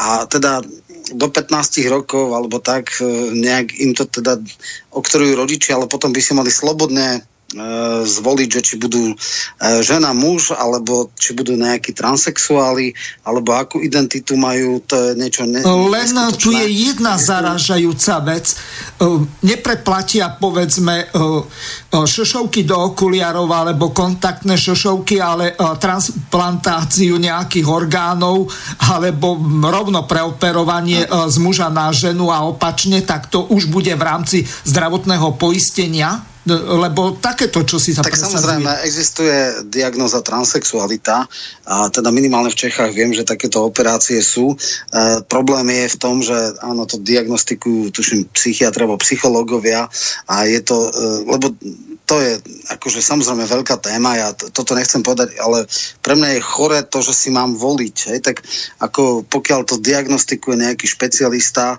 a budíš, e, ale, ale teraz je najhoršie, že sa robí tzv. St- politika citlivovania voči voči uh, iným pohľavám alebo vcítenia, empatie, čoho napríklad chorým, absurdným a zvrhlým prejavom bol ten genderový deň, kedy uh, dievčatá mali byť v mužských šatách a naopak uh, a keď to riaditeľ, tuším na Hronca zakázal, alebo teda nepripojil sa, dovolil si nepripojiť sa, tak takzvaný, a teraz dobre sa počuje, konzervatívny poslanec dostal, ktorý síce kandidoval na kandidátke Sasky, ale za OKS, teda o, e, občiansku... Občiansko-konzervatívna strana. Čo je, čo je nonsens, hej? Čo je, akože už... tak on išiel demonstrovať v ženských šatách, No ja dúfam, že, a tak neviem, no možno, že voliči sa... Tak to... v ženských šatách eh, poskakoval niekde eh, na brehu, alebo aj Nie v brehu, námorníckej uniforme eh, Poliačik, takže... Nie, to Poliačik tiež, no jasné. Čiže ako toto si treba uvedomiť, že skutočne e, deti sú pod obrovskou doktrinálnou pod doktrinálnym tlakom nie je to asi náhoda, že pri simulovaných voľbách na gymnáziách vysoko a výrazne vyhrala e, Čaputová a naopak napríklad Harabin bol hlboko pod priemerom alebo pod úrovňou. Takže, takže tá situácia je taká, že to nie je tak náhoda, to nie je ná, náhodný výstrel. E, mimochodom, jedna z zásadných tém alebo téz prehry Hillary Clintonovej v, Európs- v amerických voľbách bola to, že ako jednu top agendu dávala transgenderové záchody, že sú pre mužov, pre, že sú pre ženy a potom pre transgender pohlavie, tak to už skutočne ako mobilizovalo mnohých ľudí a možno, že ktorí by aj normálne to Trumpovi nedali, ale kvôli tomu, že Hillary ťahala takúto agendu, tak toto bola možno tá posledná kvapka. Čiže áno, žijeme v tlaku kultúrnej vojny. Každý, kto hovorí normálne veci alebo štandardné, je extrémista. Vieme, že minimálne farár Kufa je dneska nálepkovaný, že je úplne, že peklo a neviem čo, že koniec, že to je, to je akože istambulský dohovor a podobne. Vieme, že v Čechách Páter Piťha mal jednu kázeň, ktorá pobúrila všetkých liberálnych kresťanov a pomaly ho ostrakizovali za, za zadubenca, tem, t, tmára a neviem čo všetko. Áno, žijeme kultúrne vojny. Na druhej strane musím dať za pravdu, bohužiaľ, Hlinovi, že 80% ľudí toto vôbec nevníma, rieši úplne veci, rieši personálie, ale treba to, pri, teda to ukazovať, lebo to je systém e, žaby, ktorá je v podlu, pomaly sa zohrievajúcej vode a už dneska máme dnes a denne uh, príznaky toho, že sa reguluje jazyk. Hej? Že tu máme tú Orvelovskú uh, víziu Newspeaku, kedy sa chce odstrániť zločin tým, že sa uh, reguluje jazyk, že sa obmedze, že sa neumožní vlastne páchať zločin, lebo sa tak okliešti jazyk, že kto dneska povie nejakú normálnu vec, ktorá by pred 5 rokmi bola úplne v pohode, pred 10 štandard, tak dneska je zablokovaný, dneska je nálepkovaný, dneska je vytesnený z akademickej pôdy, ak by tam náhodou bol. Nedávno som čítal o absurditách, ktoré fungujú na amerických univerzitách a možno aj budem o tom písať článok, lebo to ide už úplne do šialenosti a do tyranie doslova až tu demokracie. Uh, čiže, čiže to, je, to je neskutočné. Na Slovensku to ešte nie je tak, ale bohužiaľ ľudia sú neostražití a vlastne mm, ako keby ukradnú im e, pôdu pod, nohou bez, pod nohami bez toho, aby si to uvedomili. Ale tak sa takým oslým mostíkom môžeme vrátiť k tomu, čo tu bolo povedané. Áno, 31 strán. A tiež som v jednej relácii odpovedal na to, ako je možné, že 31 strán kandiduje. A ja povedám, e, je to spôsobené dvoma okolnostiami extrémnou neschopnosťou sebareflexie, alebo to, že ľudia, ktorí, mnohí ľudia, ktorí kandidujú, nemajú súdnosť a potom hypertrofovaným egom a možno aj nízkou bariérou, lebo ukazuje sa, že zozbierať si 10 tisíc podpisov nie je zas až tak veľa.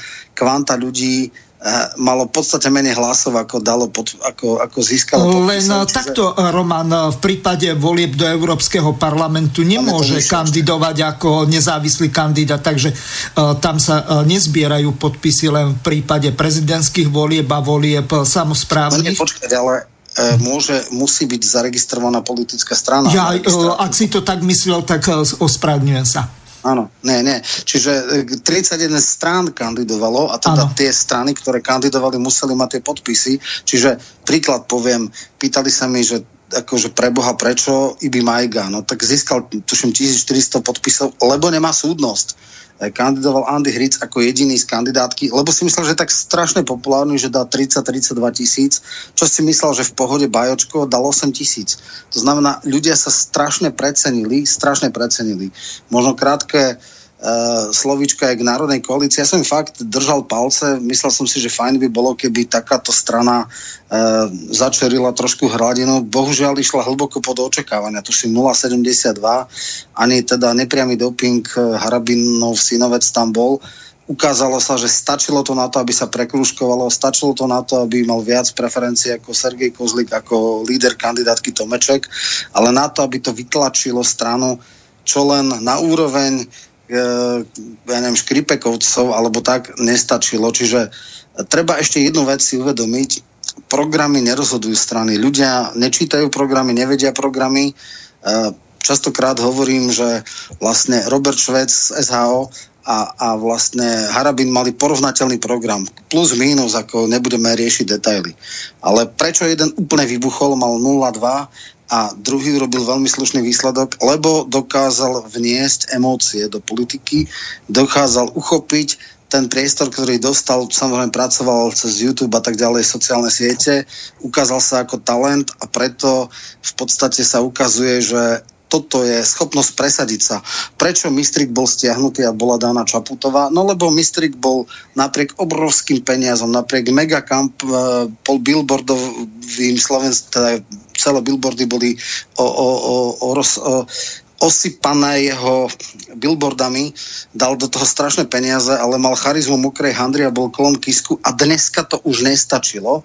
No tak ho stiahli a dali tam Čaputovu, ktorá podľa niekoho má šarm, ktorá vie súvisle hovoriť, dokázala vniesť pozitívnu emóciu a vlastne ako to stačilo na, na tento pelotón, keď bol, ja neviem, možno kvalifikovanejší človek, o mnoho, hej, ukázal sa, nevie dobre po anglicky, v podstate je tiež relatívne prázdna, ale naučila sa hovoriť súvisle a prirodzene na rozdiel od prkeného mistríka, tak bol stiahnutý emócie a istá, istý talent alebo charizma, nazvime to, to je dneska to, čo rozhoduje v politike. A teda posledné posolstvo, ktoré som si tak premýšľal a viackrát som o tom uvažoval, Uh, ako sú rozdané karty a aké sú možné scenáre. Samozrejme tie najhoršie scenáre môžem veľmi krátko spomenúť, ale, ale to je jasné, že trendy hovoria jasne, progresívci, celá súčasná opozícia, nové strany a nedaj Boh Kiskova, však tá určite vznikne otázka, či ako súčasť trojkoalície s progresívcami alebo samostatne dajú väčšinu a budeme tu mať uh, vládu, ktorú asi mnohí z nás nechcú, Uh, otázka je, či to bude skutočne niečo ako repríza Zurindov, Zurindovej vlády 2, kedy skutočne to išlo do excesov typu odobratia invalidných dôchodcov a podobné veci do, do absolútneho pekla, plus poplatnenie školstva, všetky tie hrôzy, alebo to bude nejak riedené, že sami sa budú medzi sebou nedohadovať a budú aj populistické a neviem čo. Samozrejme, čo sa týka nejakých hodnot, tam to bude absolútne odpálené. Ale za istých okolností poviem, najoptimistickejší možný scénár, e, ktorý sa tu na ukazuje. E, prezidentské voľby ukázali, že je tu jediný človek, ktorý vznikol ako nejaký, nejaký objav týchto volieb, ktorá môže mať x výhrad, ale jednoducho má výsledky a dokáže osloviť relevantnú časť voličov. Ten človek je Štefan Harabín. Vieme, že dneska máme Harabinovcov ako občianske združenie, ktoré sa pravdepodobne pred voľbami transformuje na stranu, ktorej samozrejme predsedom nebude Harabín, lebo ako sudca Najvyššieho súdu... Ani jeho syn byť. nemôže byť, lebo ten je sudcom krajského Ten je súdu. takisto, ale má synovcov, širšia rodina, to je jedno. Skrátka, vzniklo také niečo stana přátel e, občanov Zemanovci e, a predtým bolo ešte Združenie priateľov Zemana, takže idú touto cestou.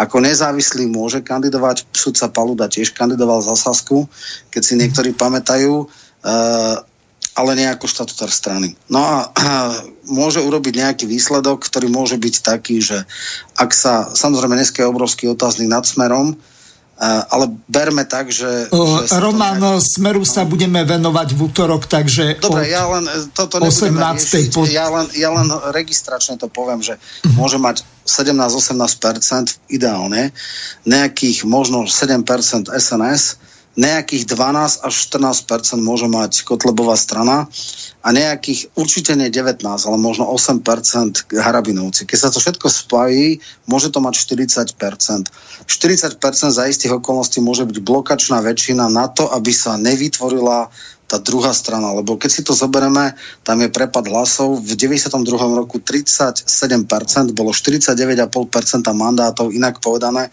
38% už stačilo na zablokovanie väčšiny. E, keď si pamätáme, v roku 12 mali smer 43-44% a malo 84 mandátov, čiže vysoko nadpolovičnú väčšinu. Inak povedané, ak všetky strany, ktoré sú nekoalovateľné, s súčasnou opozíciou a novou aj starou získajú viac ako 40-42%, nemusí táto kvázi potenciálna väčšina urobiť e, väčšinu aj v parlamente a môže sa zablokovať štandardná vláda. Neviem, čo bude potom, lebo samozrejme e, moja moje pevné presvedčenie je, že Kotleba je v najbližších voľbách nekoalovateľný. Neexistuje strana, ktorá by išla s ním do koalície a ani, aby bola tolerovaná akože, že by tolerovala nejakú menšinovú vládu, takýto vzťah nebude. Sú možné ad hoc, ale zablokovala by vznik tej druhej väčšiny.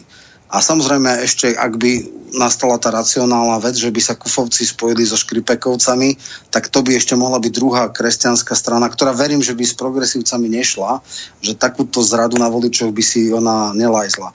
Čiže najoptimistickejší variant je, že sa zablokuje vytvorenie tej liberálno slniečkárskej väčšiny a že potom bude dlhé čakanie na nejakú hybridnú vládu, vládu bez politických špičiek, vládu e, národnej obete alebo niečoho podobného, e, nie pr- úradnícku vládu, lebo to je pomocný termín, ktorá ústava nepozná, ale e, a úradnícka vláda môže byť na dovládnutie, nie na celý mandát. E, takže neviem. E, toto je max e, optimistický e, scenár, ktorý môže nastať nie je veľmi pravdepodobný, ale je možný a uvidí sa, čo ďalej. Na tretí scenár je tak, že vznikne teda tá liberálno-slnečkárska vláda s, s radcami z konzervatív...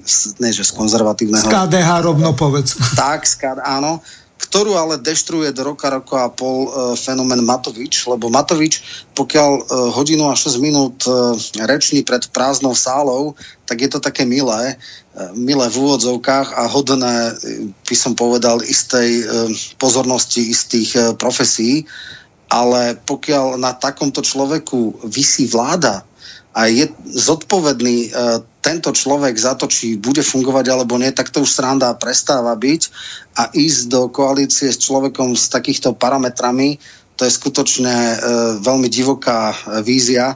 Takže jeden zo scenárov je, že na chvíľku aj sa niečo také spojí, ale do roka a pol to sa rozpadne, lebo deštruktívna možno, e, činnosť tohto človeka je jednoznačná. Čiže toto sú moje šance alebo, alebo teda vízie, ako môže dopadnúť. Ešte posledná vec, keď sa tu hovorilo, že spájať sa, každý, kto uh, spájať z malé strany, každý, kto vie, ako sa násobí nulou, tak vie, že to je úplne jedno. Tuším, Tkáč napísal na blogu, uh, že, že teda spojme sa a narátal tie mikrostraničky nejakých 3,6%, alebo nejak tak No jednak by to nemalo zmysel, jednak je tam veľa ek, je tam e, a v podstate nemá to logiku. Vôbec to nebude tak, že bude mechanické narátavanie, tam ani synergia, nič podobné nefunguje. Čiže toto nie je spájať e, subjekty s takmer nulovými potenciálmi nemá zmysel. Treba skutočne počkať na, na e, osobnosť, ktorá má ten politický talent a dokáže osloviť a bohužiaľ ja vidím iba jednu, ktorá vygenerovala voľby čiste teoreticky, ak by sa rozpadol smer na nazveme Pelegrinovsko beňovskú frakciu a, a tú Ficovsko bla, e, e, tak tam by som ešte videl možno istý potenciál, že teda e, táto strana by mohla alebo takto, akože väčšina voličov by išla na tú konzervatívnu národnú e, frakciu a nie na tú slniečkárskú, lebo nemá logiku mať esenciálnych slniečkárov progresívcov a nejaký derivát u Pelegrinovského, Be, e, e, Beňovskej, ale tam si myslím, že ak by niečo také nastalo, tak tí ľudia absolútne stratili púd seba záchovy. Nakoniec eh, nahral som práve komentár o tom, zajtra bude vonku, takže nebudem to prerozprávať. Jasné. Ale takto ja, vidím, takto ja vidím vlastne víziu v horizonte volieb 20. Roman, veľmi pekne ti ďakujem. Môže sa rozlúčiť s poslucháčmi. Kolegom ďakujem, sme odobrali za čas. Bol, pozdravujem poslucháčov a samozrejme aj svojich spoludiskutujúcich. Budem um. zo záznamu potom počúvať. Ďakujem. Ďakujem veľmi pekne. Pán Šedovič, aj vy máte možnosť rozlúčiť sa s poslucháčmi. Áno, ďakujem im za pozornosť a dúfam, že sme ich nesklamali. No, dúfam a ja, a ja vám veľmi pekne ďakujem. Teraz si zahráme jednu revolučnú piesen z Českej republiky. Jedná sa o zoskupenie Lupo Aneta a názov to má e, Politika. Je to trošku e, vulgárne, e, ešte nie je 20 jedna, respektíve 22 hodín, ale napriek tomu to pustím, lebo tie ťažšie komentovateľné e, veci, alebo skôr vulgarizmy som vypípal z toho. Takže um, po krátkej prestávke opäť budeme pokračovať s pánom Pavlovom a s pánom Švecom. S vami sa lúčim a politika. Dobrú noc želám a úspešnú reláciu.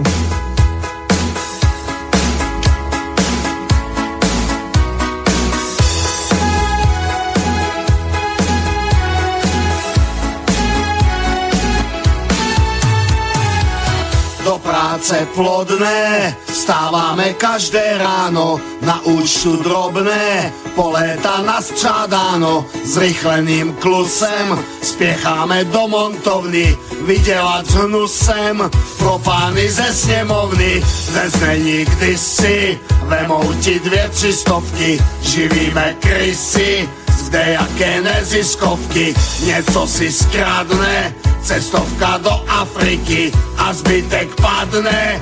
Pro pány politiky je vládní politika. Nahrabat kdo co může Raná politika, voliče stáhnout z kůže, zádech je křivá dýka, rveme se s bídou na hraně, když platíme daně, pro pána politika je vládní politika, co může, Sraná politika, voliče stáhnout z kůže, zádech je křivá dýka, rveme se s bídou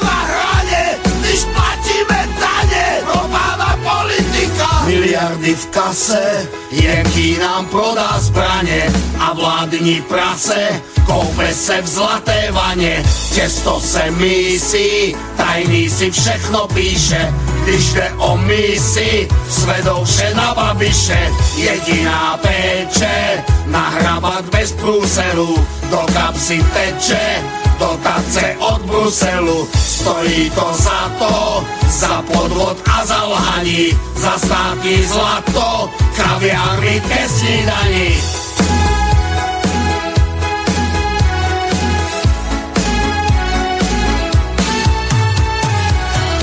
Úsměv nechybí, zase se blíží volby, množí se sliby, do hlav nám tlučou skoby, strachu před krachem, pod maskou s lidskou tváří, zítra jsme prachem, zas budou koritáři, kamery svítí, projevy od dementu, hromadné bličí, na schůzi parlamentu, v té směšné krizi, rozum už někam mizí, potlesky sklízí, už jenom v televizi je vládní politika, nahrabat kdo co může.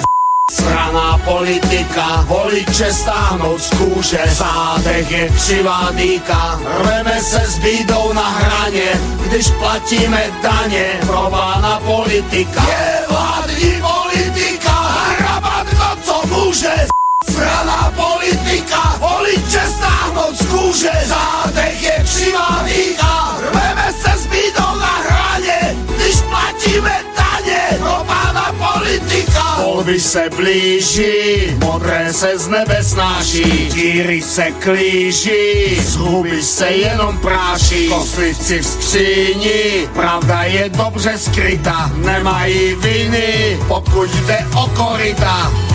Na pleši máslo, které se nezakryje a tak se zhaslo, ve tmě se víno pije. Pro krávu dojnu zaprodá matku otce a ve svém zájmu svolává slepé ovce.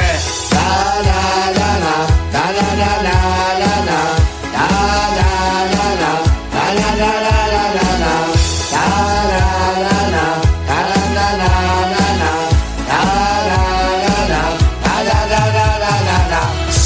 Svíčky nám svítí, podivné prosperitě, jen kousek a svině se válí v žitě. S podzimní touhou vystrčí hlavy z žita a když se porvou, tak jenom pro korita. Je vládní politika hrabat kdo co může Strana politika,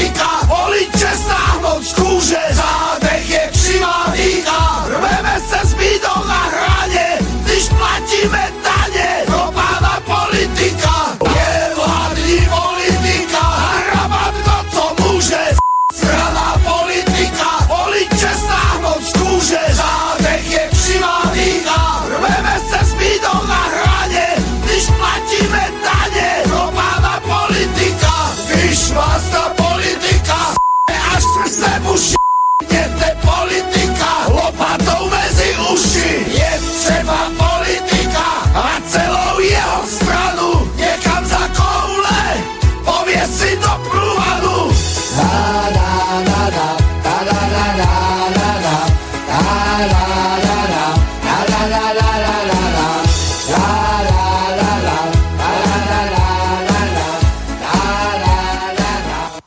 Vážení poslucháči, počúvate druhú časť relácie v prvej línii, kde sa venujeme voľbám do Európskeho parlamentu a hľadáme východiskovú situáciu alebo skôr nejaké riešenie, ako sa z tejto situácie, do ktorej sme sa dostali po prezidentských voľbách a takisto po voľbách do Európskeho parlamentu. Takže opäť vítam v druhej časti pána Šveca. Počujeme sa? Áno, počujem. A pána Pavlova, počujeme sa, pán Pavlov? Áno, áno. E, dobre. A, takže, e, páni, neviem, koľko ste počuli e, z tej relácie. Mrzí ma to, technika v piatok fungovala úplne v pohode, dneska to nejde, nech robím čokoľvek, ale Dúfam, že na budúce už to bude všetko OK. E, dobre, aspoň takto po dvaja pôjdete a teraz ideme e, k tomu. Teraz vám prehrám druhú časť z toho rozhovoru medzi pani Martinákovou ide o pravdu na pravde a samozrejme Lojzom Hlinom a Miroslavom Beblavým. Takže budete môcť na to nadviazať, lebo Zazneli tam veľmi dôležité veci a um, potom eh, sa dostaneme k tým ďalším veciam, ktoré máte pripravené na dnes.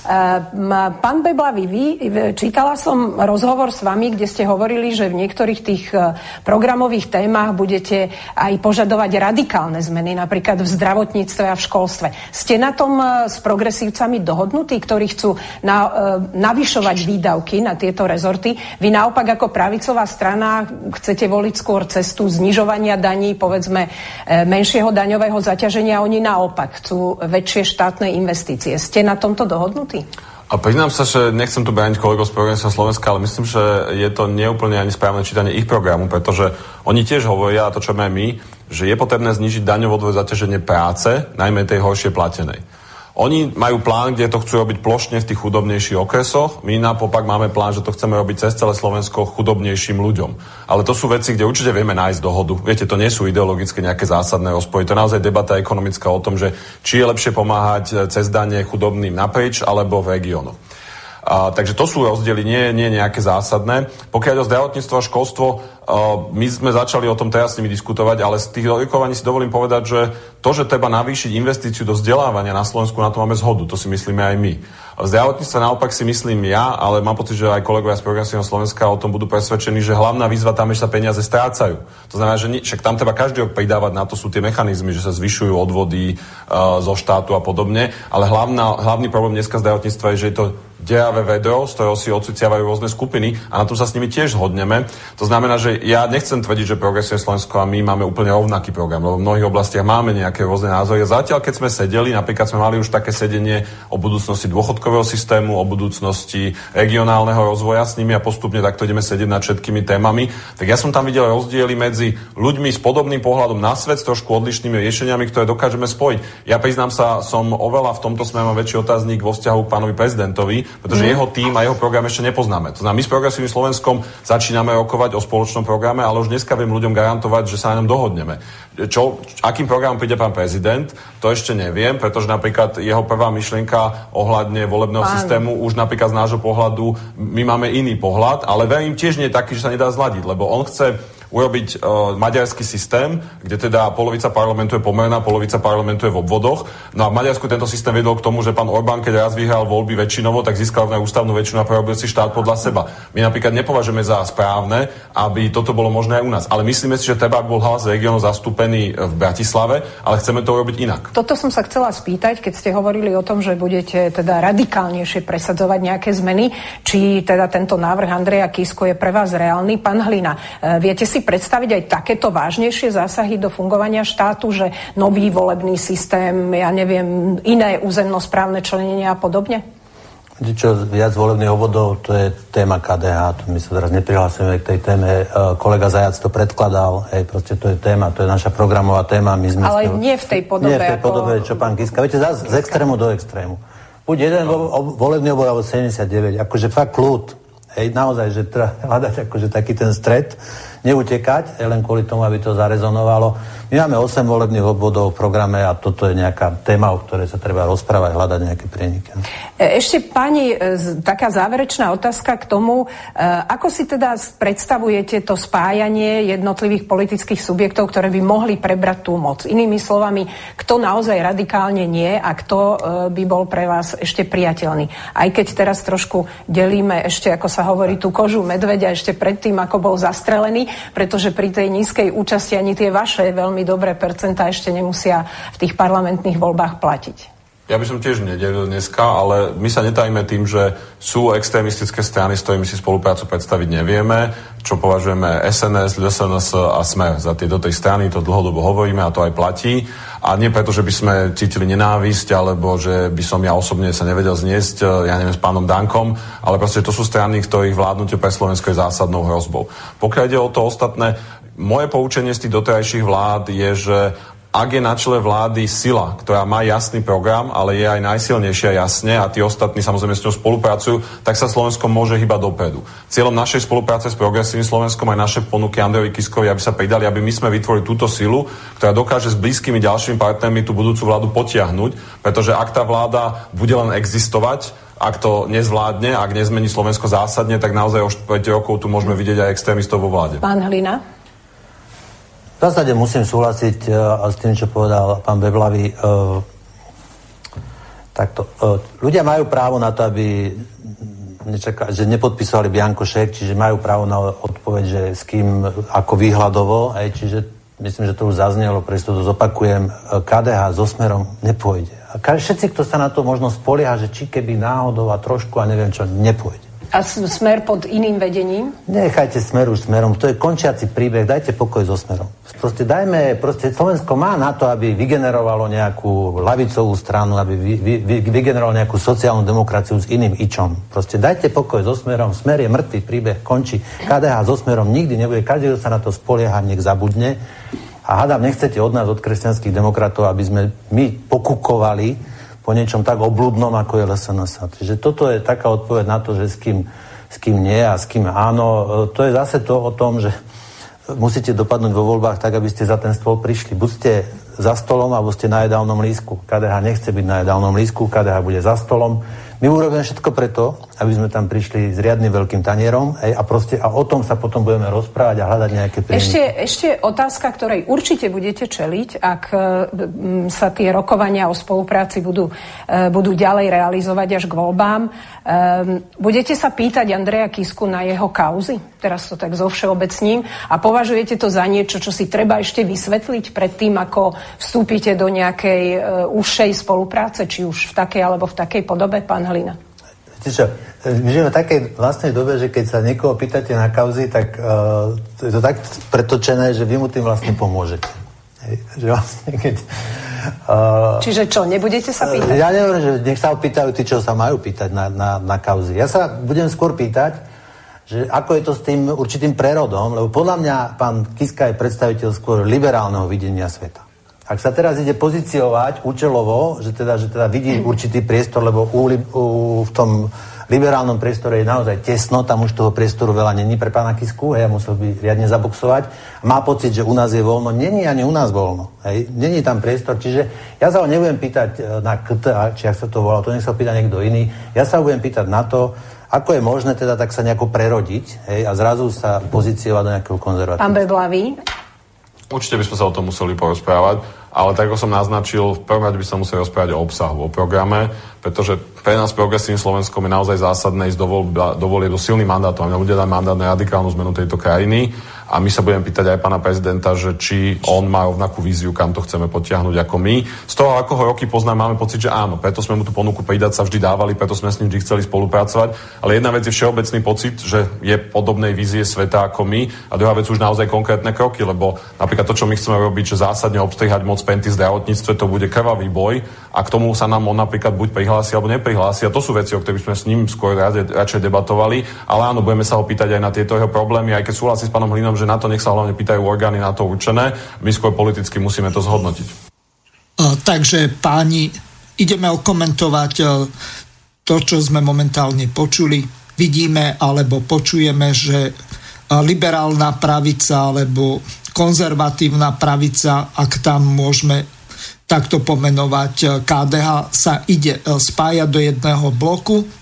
Ostatné vládnúce strany e, sú extremistické. E, to už ani nehovorím o strane Mariana Kotlebu podľa e, týchto pánov, ktorí teraz vystupovali.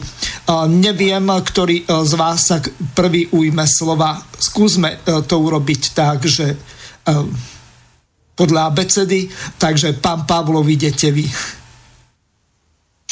Ďakujem za slovo. E, môžem povedať, že som počul e, celú diskusiu, lebo keď hovorili pán Michalko a pán Šedovič, tak som si prepol na živé vysielanie a som to všetko počul. Len takže... takto, túto druhú časť nepočuli, to bolo v prvej časti, takže toto je nová vec aj pre vás, aj pre našich áno, poslucháčov. Áno. Len to nadvezuje na seba.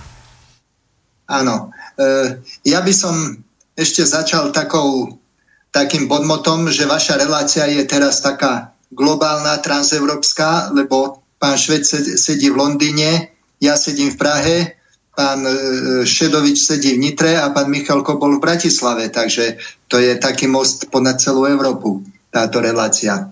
Ale slovenský Toto, most. Čo... to je dôležité, že uh, slovenský most. Áno.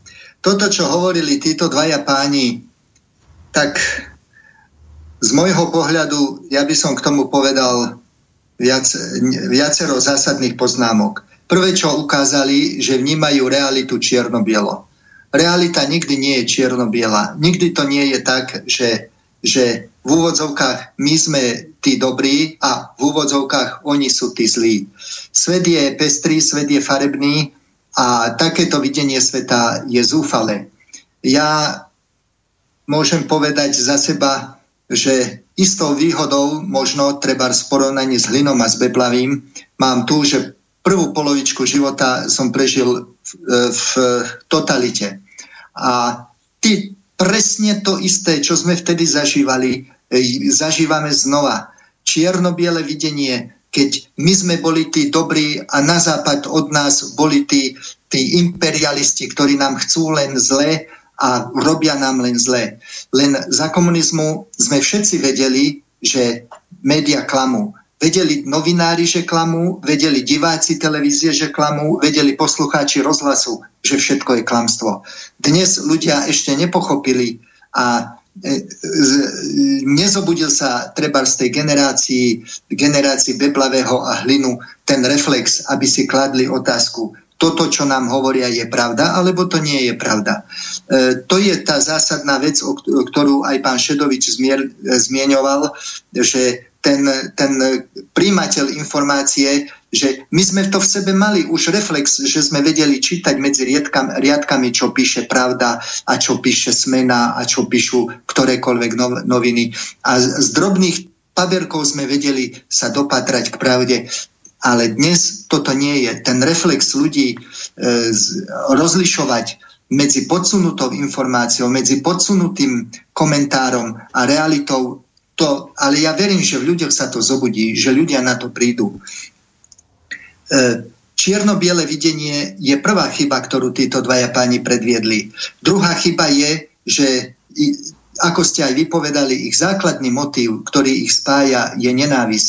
Nenávisť je je antificoizmus, aby som to tak povedal. A náš mainstream 25 rokov trpí antimečiarizmom, 15 rokov trpí antificoizmom, teraz 3 roky trpí antikotlebizmom a keď pán Harabin založí stranu, tak začne trpieť aj antiharabizmom alebo harabinofóbiou, harabino, uh, harabinofóbiou, kotlebofóbiou, mečiarofóbiou, ficofóbiou. A toto, toto nie je dobré východisko pre politiku. Už starí Rimania v antickom Ríme mali príslovie, že mečom sa dá moc získať, ale mečom sa nedá moc udržať. Preto súhlasím s Michalkom, že keď sa im na tej nenávistnej vlne, keby sa im aj podarilo moc získať, tak si ju neudržia. To bola aj príčina pádu Radičovej. Nie jedno, hlas, jedno hlasovanie, v ktorom Sulik zlyhal. To bol dôsledok všetkých tých vzťahov a dôsledok celého toho politického vývoja. A ja napríklad som hlboko prekva- presvedčený, že čo pán Beblavý rozprával o tom, ako sa pustia do krvavého boja s Pentou, že s Pentou sa dva týždne po voľbách dohodnú a neurobia, Pente neskrivia na hlave ani vlások. Penta možno kvôli akože učičíkaniu davu nejaké, nejaké lacné gesto urobí, aby mohli demonstrovať, že, že v niečom nejakej drobnosti Pentu porazili. Ale Beblavý nie je ten, kto porazí Pentu. Za to dám ruku do ohňa. Pentu v oblasti zdravotníctva, on to vravel vo vzťahu k zdravotníctvu. No určite, možno, že to skončí tak, ako v prípade Smeru, že za ministra e, Penťáka vymenujú. Veď e, nakoniec e, aj KDH si tam mali Pentliarika. Neviem, ako to aj s Hlinom bude a s jeho kunčaftami, či tam nakoniec nebude ministrom hospodárstva Haščák, alebo čo ja viem kto on má dobré vzdelanie, podobné on by mohol robiť aj minister zahraničných vecí, e, lebo tuším, že e, na rovnakej e, škole študoval ako Ševčovič alebo Lajčak, takže to nemôžeme ani tak podceňovať. Pán Švec, máte slovo teraz. Ešte, ešte jednu poznámku, keď ste toto povedali. Viete, že ja určite nie som ten, ktorý, ktorý by chcel ťažiť z nejakého antificoizmu, ale e, politika smeru v oblasti zdravotníctva je jedno veľké zlyhanie. A tie lacné gesta, ja pripomeniem jedno lacné gesto pána Fica, keď sa ujal moci, tak veľmi revolučne s odhodlanou, roztrhnutou košelou na hrudi zrušil vaj, zajacové 20 korunáčky. 20 korún to je dneska 67 centov. No tak, vybojoval pre ľudí 67, dnešných 67 centov.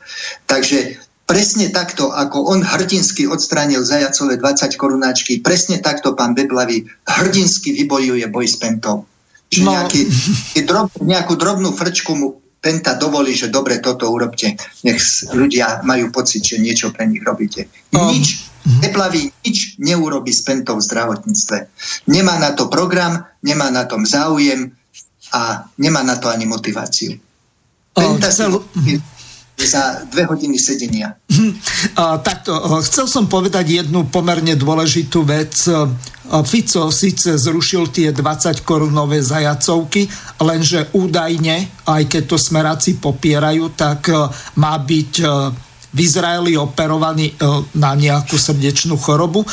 Prečo nie je operovaný na Slovensku, keď v takomto stave je zdravotníctvo. Toto je obdoba toho, že v podstate vrcholní politici, ako v prípade e, prezidenta Šustera, tak e, ten bol operovaný v, vo Viedni alebo liečený vo Viedni, ak môžem to tak e, nazvať. Nechcem odoberať pánovi Švecovi čas, nech sa páči, teraz môžete sa vy vyjadriť.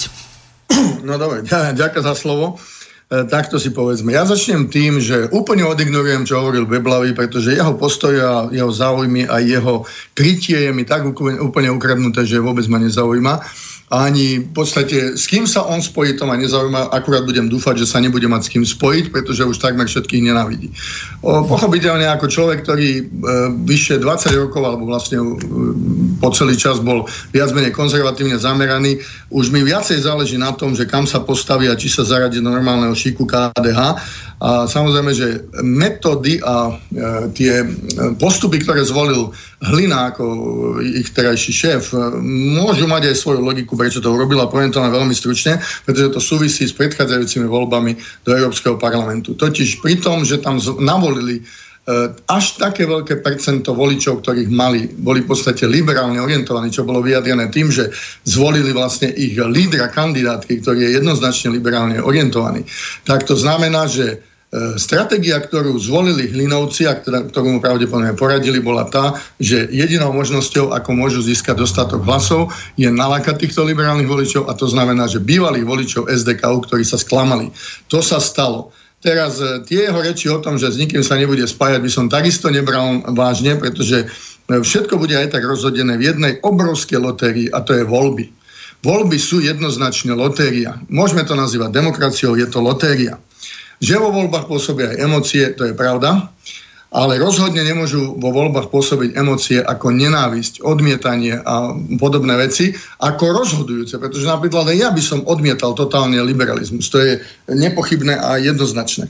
Ale e, Všimnime si, kto v minulosti presadzoval nenávisť ako politický, politický smer.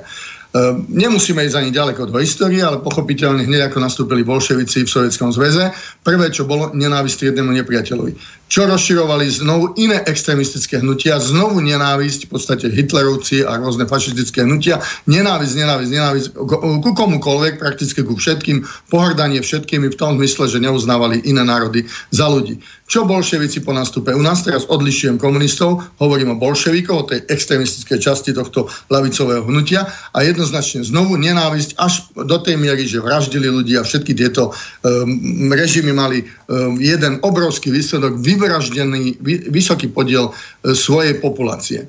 A jednoducho toto my musíme zastaviť. To, to jednoducho nesmieme dovoliť, aby sa presadilo. Ale teraz ja som troška optimista. Možno, no a samozrejme popri tej nenávisti aj teror, lebo to som spomenul. Hej? Ale ľudia si totiž všimnú, že čo tieto strany presadzujú a čím sa presadzujú.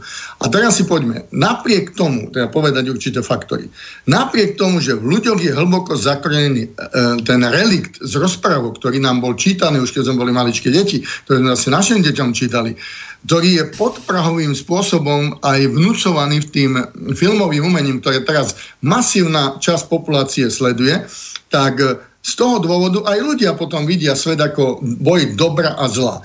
A teraz vzhľadom na to pri tých prezidentských voľbách, aj pri eurovoľbách sa prejavilo, že uverili niečomu, lebo voľba musíte aj uveriť a dostať priestor, aby mohli uveriť. A uverili tomu, že tu je boj nie, niečo ako dobra a zla. Samozrejme, pre nich dobro musí vždy zvíťaziť.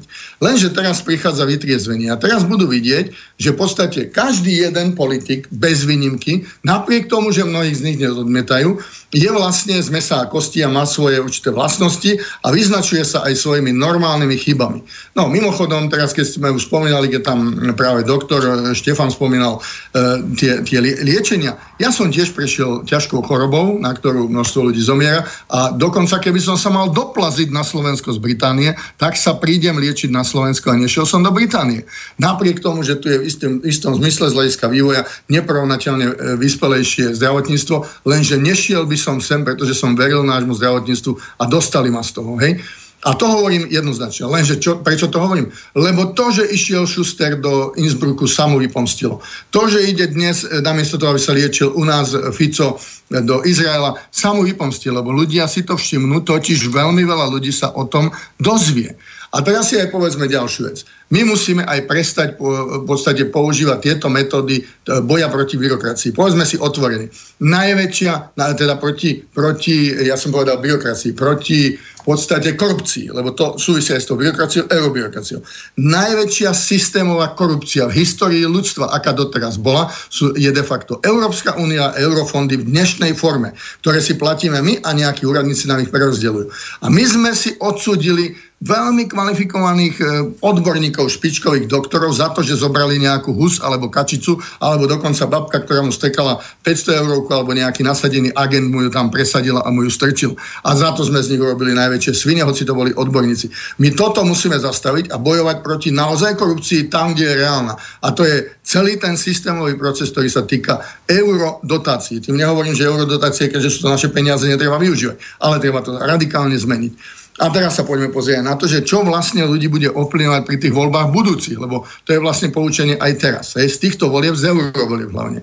Bude ich ovplyvňovať to isté, čo doteraz. A na základe čoho vyhrali práve tieto strany s tým extrémne nízkym počtom, 4,5% víťaz, necelé 4,5% víťaz, a vyhrali prostredníctvom metód psychologickej vojny, mediokracie a kyberokracie. To si mnohí neuvedomujú. Totiž mediokracia nie je, povedal by som, akože uh, sloboda slova a neviem, ako sa nám to prezentuje. To je v skutočnosti diktát vybraných médií.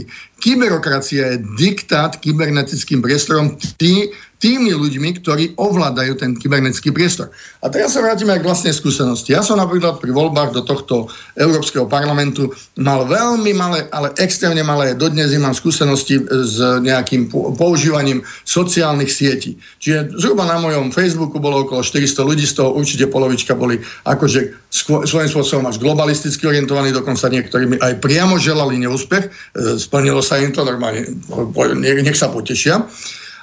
Dúfajme, že práve tento fakt ako taký ľuďom otvorí oči, že tu je naspäť teror, že tu je naspäť diktatúra, že tu je naspäť všetko, čo bolo spojené s bolševickými metodami. Ale teraz sa pozrieme na to aj, že prečo? Kto je za tými vecami? A v skutočnosti, čo je progresívne Slovensko? Veď to je ultralavicové hnutie, ktoré mimochodom bolo ultralavicovým liberálnym krídlom Smeru. Odtiaľ zišlo. Čiže dnes ani Smer nemá v nasledujúcich voľbách isté, keďže má tam veľmi silné liberálne krídlo, že vyhrá voľby ani to, že dosiahne tých predpokladaných 18%. Možno to bude aj oveľa menej, keď to ľudia odhalia. odhalia. Ale ľudia, tá bežná, normálna, tradicionalistická väčšina, pretože dnes práve sa tá politika delí na tú tradicionalistickú evidentne a nazveme si to, čo sa nazýva progresivistickú alebo absurdistonovú, emotívnu, kde pôsobí nenávisť a ideologická nenávisť a tak ďalej. A práve tam sa môže ukázať, že tie voľby môžu dať úplne iný výsledok. Pochopiteľne, čo treba urobiť.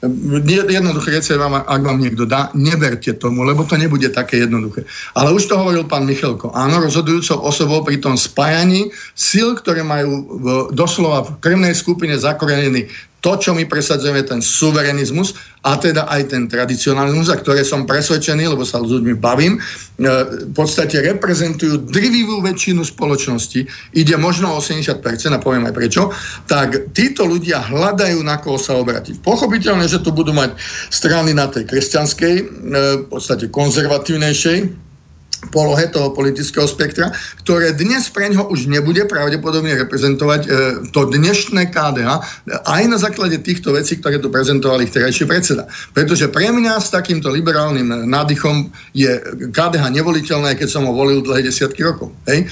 Ale budú to reprezentovať možno spojené nejaké kresťanské sily, či to už bude to KU a KDŽP spolu, alebo niečo vznikne na základe nejakých osobností, ktoré sú za tým. A na tej, tej druhej, tej tradicionálnej komunistickej, viacej národnej scéne sa pravdepodobne tiež bude musieť niečo zoskupiť. Okolo samozrejme jednoznačne tam vychádza dnes vyformovaná tá ústredná osoba okolo pána doktora Harabina. A jednoducho tam teraz treba nájsť metódy, ako to zariadiť. Čiže ja by som vôbec neprisudzoval veľké nejaké váhy tomu, čo povedali títo dvaja páni, pretože keď si teraz spočítame tie veci, ktoré sa stali, vo voľbách dostala prezidentka dnešná len 24% zhruba voličov, zhruba niečo nad milión hlasov. Keď si zoberieme, koľko bolo hlasovať vo eurovoľbách, kde takisto drvivú väčšinu z tých hlasov, teda ľudí, ktorí boli hlasovať v eurovoľbách, boli práve liberálne orientovaní ľudia, len okolo 150 tisíc hlasov plus teda niečo z KDH boli tí, ktorí boli viacej konzervatívne orientovaní. A v tom momente nám vyjde, že v podstate pravdepodobne nie viac ako 800, možno 900 tisíc, lebo aj z tých 1 60, ktorí dali hlas v prezidentských voľbách e, pani nastupujúcej gazdinka prezidentského paláca, totálnej amatérke, tak aj z tých mnohí sa medzi tým vyspia. Takže môže sa im hravo stať, že pri 60 až 70% účasti, čo nie je vylúčené, dostanú len 7, 6, 7, 8, možno 8% hlasov. Ja vôbec neverím tomu, že práve to, čo dnes vytvárajú, že Kiska získa nejaké obrovské percentá hlasov. Ja si myslím, že oni všetci spoločne, aj s tou časťou, ktorá dnes podporuje e, určité prvky v KDH, sú, v podstate budú variť z jedného kotla a budú vlastne brať alebo krajať z toho istého kolača, e, povedal by som tak liberálnejšie orientovaných ľudí. Takže, e, ako som povedal, voľby sú lotéria a nechajme, nech tá lotéria niečo teda nám ukáže, až po voľbách sa bude dať hovoriť, netreba mať veľké oči, ale je nutné nájsť spôsob, ako sa dostať na koreň tejto e, tohto diktátu mediokracie a diktátu kyberokracie, ktorú vedia veľmi dobre využívať práve tie, povedal by som, liberálne kruhy a ktorých jediným možným strategickým zámerom môže byť, aby získali alebo zasiahli znovu tak, že čo najmenšia časť ľudí pôjde voliť. No fajn, no. len teraz v tejto druhej časti relácii by sme sa mali zamerať na nejaké východiska e, do budúcnosti, do blízkej budúcnosti, niekedy na prelome februára, marca na budúci rok budeme mať parlamentné voľby. Dovtedy, ak sa nezmobilizujeme, len teraz vystáva jeden základný a zásadný fakt. A ten spočíva v hlinovej logike, ktorú vidím aj na druhej tzv. E, národnej scéne. To znamená, pán Tkáč urobil nejaký taký súpis, videl som tam tie desatinkové strany, nazbieral ich, neviem, 3,6 či 7 percenta, čo je asi tak na, aby vôbec vrátila sa kaucia a boli tam možno prvý milión pre tú frakciu, lenže oni e, s takýmto e, potenciálom sa vôbec nedostanú do parlamentu. E, na druhej strane tieto hlasy sa prepadnú a ďalší problém je ten, a o tom by sme mali hovoriť, ako zabezpečiť tú zvrchovanosť a suverenitu Slovenska v tejto situácii, keď vidíme, kam sa uberá tá Európska únia. Vidíme, že uh, progresivisti alebo uh, liberáli uh, tak valcujú to tam čím ďalej vyhrali na Slovensku. Takisto Piráti a ďalší sa dostali teraz do Európskeho parlamentu. To znamená, že tá frakcia ALDE tiež posilňuje týchto liberálov. A e, samozrejme progresívci a demokrati, to znamená tá frakcia PES, e, takisto. Čiže e, vidíme tu jeden zásadný problém, že máme jasne vyšpecifikovaného politického súpera, na druhej strane vidíme tu Hlinovský e, nejaký komplex, to znamená, že každý chce byť náčelníkom. Ako sa tí ľudia spoja? My tu nemáme s výnimkou Štefana Harabina nejakú osobnosť, ktorá e, by týchto ľudí nejakým spôsobom integrovala. Páni, ako to vidíte vy? Pán Pavlov teraz pre zmenu. Myslím si, že v tomto, v tomto e, e, tie voľby do Európarlamentu nám môžu preukázať jednu, jednu pozitívnu skúsenosť. Keď hovoríte o tých stranách, čo získali 0, a tak ďalej percent, o tých stranách, ktoré neprekročili ani 1 percentnú hranicu, a keď si prejdete zoznam tých strán, tak vidíte, že to sú všetko strany, ktoré sú na slovenskej politickej scéne, alebo teda v registri politických strán na ministerstve vnútra figurujú už 10 rokov, 20 rokov, že to, že to nie sú vôbec nováčikovia. Keď niekto má stranu 15 rokov a získa 0,4%, druhý má 20 rokov a má 0,8%, ten človek proste má vyčerpaný svoj potenciál a nemôže dúfať, že v parlamentných voľbách získa 5,6% alebo 5,1% aby sa dostal do parlamentu. E, e, spájať týchto 0,0% e, lídrov a týchto pres, gerojov, ktorí to podľa mňa nemá význam. V tomto súhlasím s pánom Mich- Michalkom, že ten aritmetický súčet určite nezafunguje. Oni, keď sa spoja, nezískajú spol- dokopy 3%, zasískajú len 0,7%. E, jediná šanca je tu nástup jedného nového subjektu e, s charizmatickým vodcom, ktorý má politický inštinkt, ktorý má politický potenciál, ktorý má politickú víziu a ktorý má energiu to presadiť, ktorý má energiu to presadiť. Dúfajme, dúfajme, že sa to podarí. Keď prišlo na kritické obdobie, Slovensko vždy dokázalo takú osobnosť vygenerovať a, ktorá, a táto osobnosť v tých, v tých kritických dobách zohrala kľúčovú úlohu, že Slovensko nakoniec, nakoniec vždy našlo správnu cestu.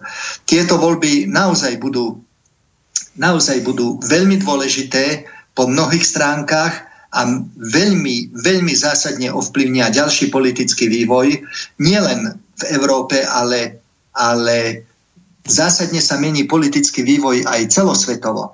Viete, všetci rozprávajú, všetci rozprávajú o tom, ako nám Lajča chce podsunúť zmluvu z, z USA o tom, že tu, budú, že tu bude americká základňa. E, zatiaľ som nečítal, možno, že ja to napíšem nejaký hĺbší, hĺbší, hĺbšiu analýzu tejto, tejto situácie. Z toho mne jednoznačne vyplýva, že Američania sa prestávajú spoliehať na, inšti- na NATO ako inštitúciu a začínajú sa zabezpečovať dvojstrannými zmluvami, bilaterálnymi zmluvami s európskymi štátmi.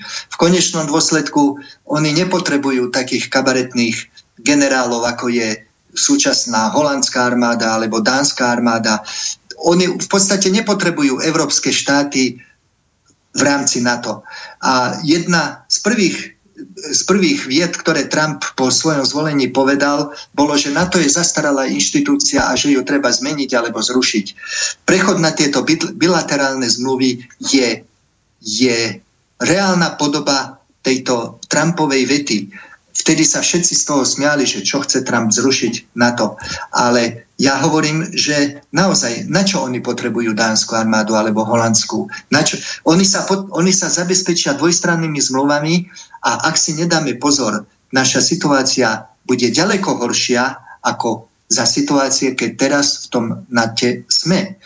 Pretože tá bilaterálna zmluva konečnom dôsledku naozaj môže byť ďaleko horšia ako zmluva o NATO. Takže aj tento rozmer e, politiky, globálnej politiky a jej, a jej interakcia so, so Slovenskou republikou bude prinášať, budú prinášať budúce voľby. A do značnej miery toto môže byť veľmi dôležitý fakt, ktorý tam bude zohrávať, že oni Proste americká ambasáda potrebuje tu mať vládu, ktorá jej bude po ruke, ktorá jej tú zmluvu podpíše.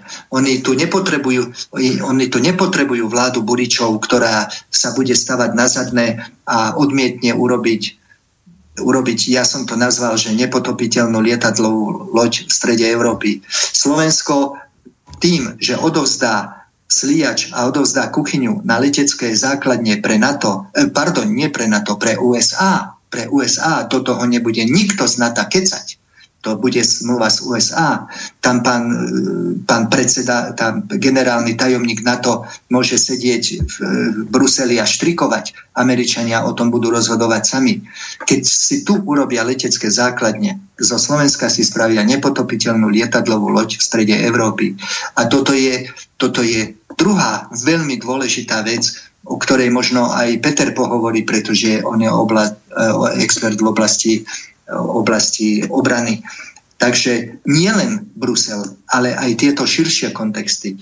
To už, to už nechcem zasahovať do taký, ešte do ďalších zložitých e, otázok, lebo to do konca relácie by sme neprebrali. To určite veľmi rád sa dostanem aj k tejto téme, keď tu máme takého vzácného hostia, ako je pán Švec, ktorý je vojenský a takisto aj civilný pilot. Pán Švec, keď sme sa rozprávali pred reláciou, neviem, či to bolo vo štvrtok alebo v piatok, nie je to podstatné. Podstatné je to, že sme hovorili o tom, že na Slovensku hrozí je tu reálna hrozba, že tie základne e, budú predaté Američanom. Ja to ináč neviem nazvať ako e, výpredaj veľmi lacný za 105 e, miliónov dolárov, keby aspoň eur, ale to je jedno, veď kurz je 1,1. Ale nejde o to. Ide o to, že my sme urobili jednu fatálnu chybu. Možno e, poslucháči budú, ale aj nemusia so mnou súhlasiť, ale nakúpiť 14 stíhačiek za 1,872 miliónov eur, to znamená miliarda 872 miliónov eur, kde e, vychodí jedna stíhačka na obrovskú sumu e, ktorá prevyšuje 134 miliónov za kus, takto draho nikomu nepredali ani najmodernejšiu F-35. E, tak ja toto nechápem. Toto hraničí s vlasti zradov alebo so zdravým rozumom. Je vôbec možné nejakým spôsobom tento extra nevýhodný nákup zastaviť, alebo je tu nejaká iná možnosť, ako e, vlastne zabezpečiť obrany schopnosť krajiny? Tak to, e, je to samozrejme otázka na mňa, ja sa necítim len pilot, lebo keby som bol pilotíkom, či už civilným alebo vojenským, tak e, v podstate budem rovnaký jednoduchý človek ako všetci ostatní, pretože v podstate nemám čo hovoriť do geopolitiky, nemám čo hovoriť do stratégie. Ja som zároveň aj strateg, bol som autorom strategických dokumentov, bol som na najvyšších funkciách na obrane, cítim sa bezpečnostným expertom, mám najvyššie vzdelanie na svete v tejto oblasti, čiže nie som jediný, ale jednoznačne. Takže berme to takto, že teraz hovorím ako see analytik. Ale najprv by som sa vrátil k tomu, čo aj povedal uh, Štefan ako doktor Pavlov. Uh, v prvom rade tie faktory, ktoré on spomenul, aj keď ich spomenul troška tak možno aj rozháranie, že mohlo to uniknúť ľuďom, budú zohrávať úlohu aj pred budúcimi voľbami.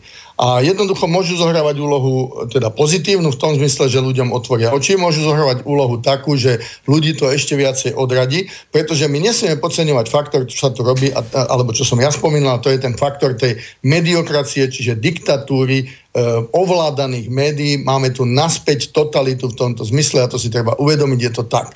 Ja som to videl aj sám pri voľbách, jednoducho ja som nebol schopný oslovovať dostatočný počet tých voličov, ktorí mohli voliť akože inak, ako boli etablované strany, ale v tomto prípade aj vrátane jednej z etablovaných strán, ktorá je už, e, dá sa povedať, označkovaná aj teda negatívne, ale zároveň je známa ako značka pre ľudí a to sú v podstate kotlebovci. Totiž oni majú veľmi vyhranené názory aj na NATO, majú vyhranené vyhranené názory aj na Európsku úniu. Zatiaľ, čo ja v tomto smere považujem, e, že tieto členstva v organizáciách, ktoré sami o sebe nemôžu byť zločinné, ale sú nástrojmi štátov, členských štátov na to, aká sa politika robí, tak e, jednoducho členstvo v nich, keď bude reformovaná, cel, alebo ten, celý ten systém členstva bude reformovaný, môže byť aj pozitívne. A teraz sa vrátim samozrejme aj k vašej otázke, ale ešte predtým by som povedal k tomu, čo spomenul Štefan.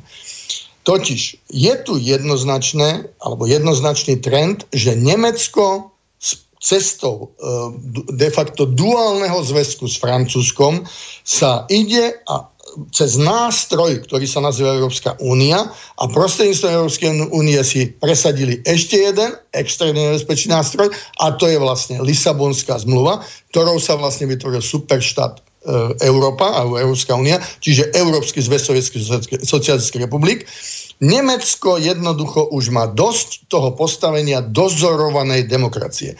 Dozorovaná demokracia vonkajšie prejavie v tom, že jednoducho nie je suverenným štátom, pretože má na svojom území naďalej základne cudzích štátov, jednoducho suverenita, keď sú tam cudzie základne, e, o ne sa nedá hovoriť. Nie je to suverenný štát. E, my nevieme o tých dohodách, ale určite sú už dnes pripravené všetky následné kroky, ktoré jednoducho začnú e, spôsobovať, že Nemecko sa bude vymaňovať spod tej dozorovanej demokracie, a teda aj dozorovanej určitej suverenity a začne sa prejavovať ako suverénny štát, ktorý si ovládol svoju, dá sa povedať, e, svoj prvok nad štátmi, a ktorým je Európska únia. Toto sa jednoducho už teraz stáva. A je to inštitucionalizované prostredníctvom tých nástrojov, ktoré som spomenul. E, tento priestor, ktorý sa vypratáva, Američania potrebujú nejakým spôsobom e, nájsť svoje pôsobenie v iných priestoroch. A to je pre nich v podstate východná Európa, lebo my to nazývame stredná východná Európa, v angličtine skrátka CEE. E. A teraz nám nejakým spôsobom ponúkajú určité dohody na akceptovanie e, inš, inštitútov, zariadení, vojenských určitých eh, v podstate objektov, prvkov a tak ďalej, ktoré by boli na týchto územiach. Teraz, otázka je, no dobre, keď to dáva supervemoc, je nutné, aby sme to my akceptovali. Ak ja som suverenista, jednoznačný suverenista, jednoznačný tradicionalista, e, tvrdím z toho dôvodu, že ak to umožníme, sme v tej istej situácii, ako keď v 68. vtedajšia vláda totalitného štátu dovolila, aby boli u nás základne sovietských vojsk. A jednoducho proti tomu to musí byť každý normálny človek.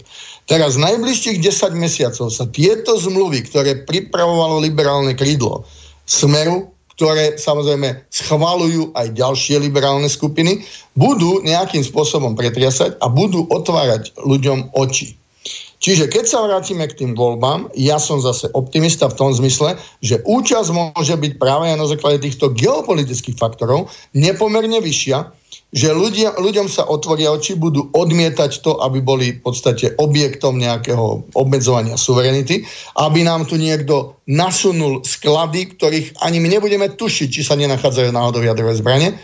Nechcem ísť do tých detailov, to by bolo asi na celú ďalšiu reláciu. Ale teraz sa vrátime aj k tým F-16, ktoré de facto tiež sú súčasťou tohto procesu, ktorý sa stal za vlády, povedzme si otvorene, liberalizovaného smeru, liberalizovanej sns a liberalizovaného, alebo tradične liberálneho mostu HIT. Hej? Totiž ale t- zároveň si musíme uvedomiť, že ľudia dali vysvedčenie týmto stranám. E, Smer dostal veľmi málo hlasov v absolútnej hodnote v týchto voľbách a práve voliť boli tie liberálne skupiny Smeru. sns bola, to, to je devastácia sns čo sa je stalo v eurovoľbách. Jednoducho ľudia odhalili, že E, keď budú dávať hlas SNS, tak to nie je tá SNS, ktorá tu bola kedysi, tá konzervatívna, národná, zároveň so sociálnym pilierom. Že je to už liberalizovaná SNS dnes. A takisto, lebo tu ide o uverenie. A samozrejme odkopli aj ďalšie strany. Jediná, ktorá dostala relatívne veľké množstvo z tých liberálnych, aj to je liberálno-konzervatívna, a pretože to má Sulika, je SAS ale zároveň dostali práve tie konzervatívne prvky relatívne veľké množstvo hlasov. Čiže keď len, lebo ja sa vrátim k tým F-16, len teraz, keď sa vrátime k týmto voľbám na ešte chvíľku. Čiže ja to vidím tak, že keď sa nájde ten zos, zoskupovací prvok, ktorý dokáže presvedčiť ľudí, aby mu uverili a dokáže prezentovať tieto myšlienky, ktoré budú jednoduché, ale jasné, aj v takýchto rozhovoroch, a čas ľudí si povie, že namiesto toho, aby volili ten naj, lebo to nemusí byť extrémny, ale ten najradikálnejší smer, čiže úplného vystúpenia z NATO a z Európskej únie, že bude skôr, bude veriť tomu, čo je niekde v strede, čo je niekde umiernené, to, čo aj ja prezentujem, tak v takom prípade je tu dobrá šanca, že práve tých 50%, alebo hoci aj 45%, ale blokačná menšina, alebo mierne nadpolovičná väčšina, tých normálnych tradicionalistov dokáže prevalcovať práve tie liberálni, alebo ten nástup tých progresívnych ultralavicových liberálov, ktorí sú v podstate len prezlečení bolševici a je to absolútna totalita. Čiže to je k tomu. Takom prípade, keď sa toto podarí presadiť, budú musieť, lebo Američania nám predsa len rešpektujú určitú suverenitu a aj keby nejaké zariadenia tu chceli, tak budú podliehať tie, tie veci rokovaniam tak jednoducho bude tam priestor na to, aby sa tieto veci prerokovali tak, že sa môžu aj zastaviť a že sa môžu postaviť do úplne inej roviny. Totiž nemyslíme si, že Slovensko je pupok sveta. Slovensko sa nenachádza na strategických smeroch. Je de facto možné, že keď tu aj Američania nebudú mať žiadne základne, oni si ich vytvoria v krajine, ktorá je pre nich veľmi rozhodujúca a pre ktorú aj Spojené štáty sú veľmi rozhodujúce. A to je Polsko ktoré má nepomerne väčší význam. Navyše je tam veľmi silná nenávisť voči Rusku. Je tam veľká obava, to si nenahovorieme, historická obava z Nemecka. Ja som na tieto veci napísal v podstate veľmi taký kvalifikovaný a rozsiahlý rozhovor, alebo teda som poskytol, pre E, hlavné správy, to bolo myslím 14. maja publikované, takže tam sú tieto veci vyjadrené. A takisto som potom tesne pred voľbami, eurovoľbami e, bol publikovaný a pomerne dlho zostal na predných stranách jeden článok, ktorý hovoril o tom, že hypercentralizácia Európskej únie je najväčšie bezpečnostné ohrozenie. To som už spomínal predtým. A teraz tým F-16. Jednoznačne tá cena vychádza veľmi, veľmi nevýhodne.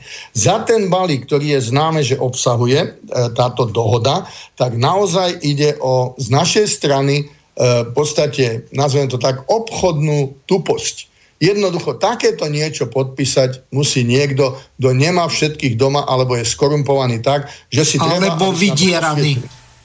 E, takto, vydieranie, keď ste suverén, nemôžete byť vydierateľní. Poviem to otvorene.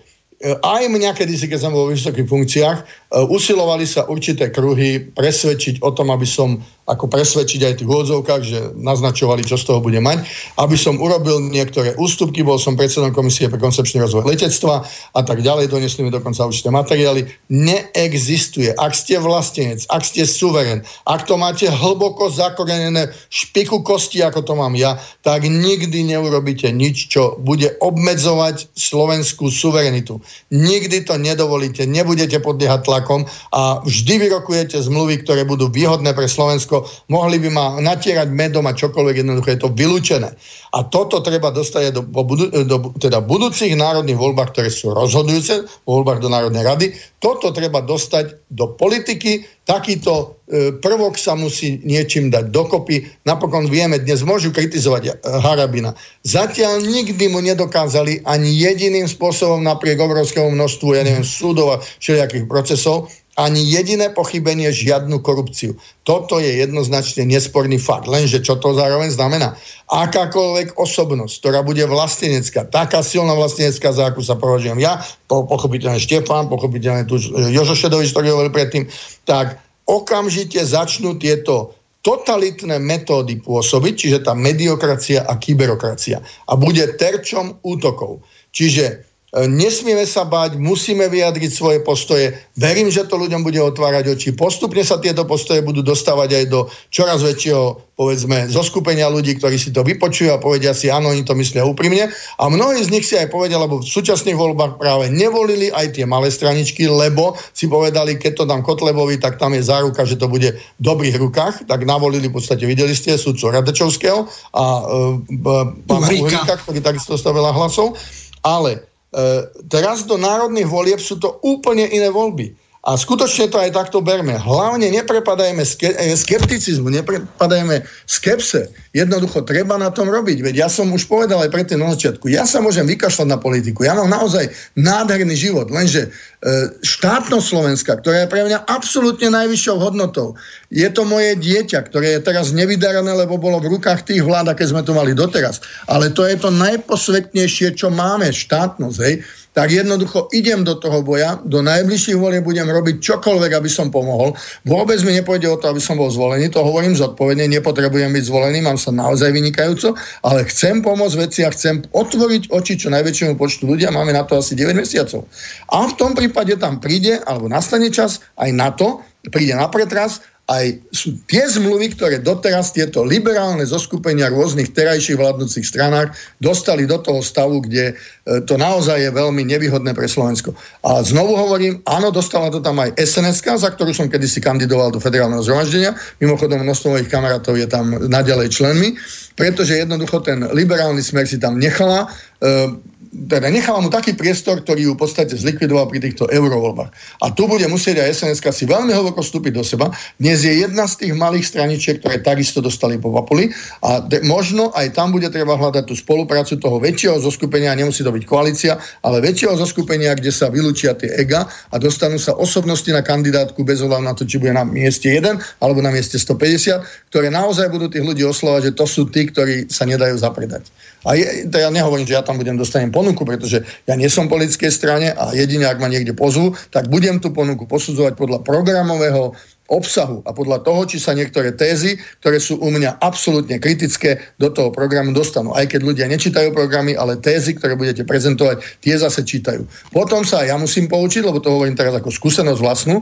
Jednoducho musia sa títo ľudia naučiť robiť v tom priestore tých sociálnych médií a ďalších e, vecí, ktoré s tým súvisia. Ja som nemal ani web stránku a tak ďalej a musia sa naučiť aj robiť s tými médiami, musia sa naučiť náhrať nejaké veci pre YouTube a podobne a prezentovať tie svoje myšlienky. Čo som takisto, ja som len pár článkov vyhodil po dlhých časoch, keď v minulosti som publikoval okolo 300 článkov pomaly za rok. Hej. Takže toto všetko sú faktory, ktoré budú oplňovať ten výsledok a netreba sa báť dopredu. A hlavne sa netreba báť týchto siláckých rečí, tej arogancie, lebo ľudia to odhalia. Tej arogancie, tej, tej, by som povedal, až, až nenávistnickej progresívnosti, pretože ja si nemyslím, že budú mať taký priestor, ako si dnes prezentujú. A poviem to dokonca tak, že pokiaľ by sme išli aj podľa tých počtov, aké sa ukázali, tak oni sami vedia, že možno budú mať ťažkosti prekročiť 10%.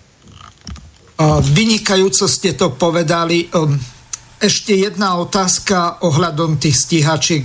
Vieme, že o 100 miliónov ale nie eur, ale uh, dolárov, lacnejšie predávali v podstate. A to som zle povedal. Tých krajín je veľmi veľa. Tých krajín takto, je veľmi veľa, kde to dostali lacnejšie, ale o, takto ide vždy o prepočet. Áno, um, otázku ešte tam? raz.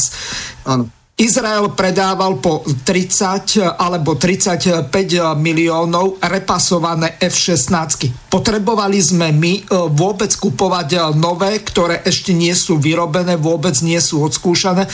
Ten blok 70 lomené 72 a tie peniaze.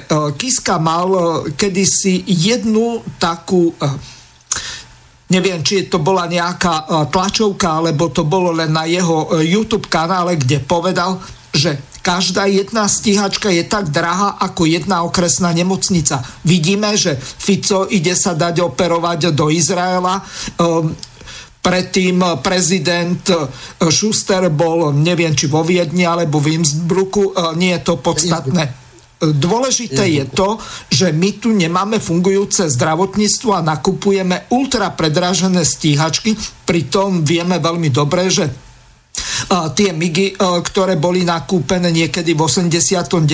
alebo 95. tak majú životnosť do roku 2029 alebo 2035. Čiže neboli sme dotlačení k tomu, že by sme boli v takom stave, že tu nemá čo nebo chrániť. Tu bolo buď e, prešpekulovaný nejaký obchod, alebo dokonca vydieranie, alebo čokoľvek iné. A ešte poviem jednu vec. E, vrátime sa ešte k tým e, základňam pred piatimi rokmi, keď som bol prvýkrát v Slobodnom vysielači, to bolo niekedy v novembri alebo v decembri, tak vtedy sa, predtým sa ujal eh, Kiska eh, prezidentského mandátu a začal vykonávať eh, funkciu prezidenta a presadzoval v svojom rodnom meste v Poprade, že bude americká základňa, že tam niekde v kopcoch majú byť nejaké sklady s jadrovými zbraňami a tak ďalej. Vtedy sa dokázali ľudia, a to bol Slobodný slobodný vysielač len v plienkach e, nejakým e, spôsobom zorganizovať a dokázali sme to e, s pánom Markom, s pánom Bulon zastaviť. Ja nehovorím, že sme boli prví, ale hlavná vec bola tá, že hlavne tí popračania sa dali dohromady a vzniklo podobne ako v Českej republike nejaké mierové hnutie. Teraz vidíme, že keď Čarnogórsky s Ruhigom a e, so Sulejmanom zorganizujú demonstráciu v Bratislave, tak tam príde 30, možno 50 ľudí. To sme sa kde vlastne dostali. Pán Pavlov, ako to vy vidíte ohľadom týchto vecí? Máme nejakých 15 minút do konca relácie, strašne rýchlo to uteká. Dobre, ja potom tiež ešte doplním, poprosím teda Štefana.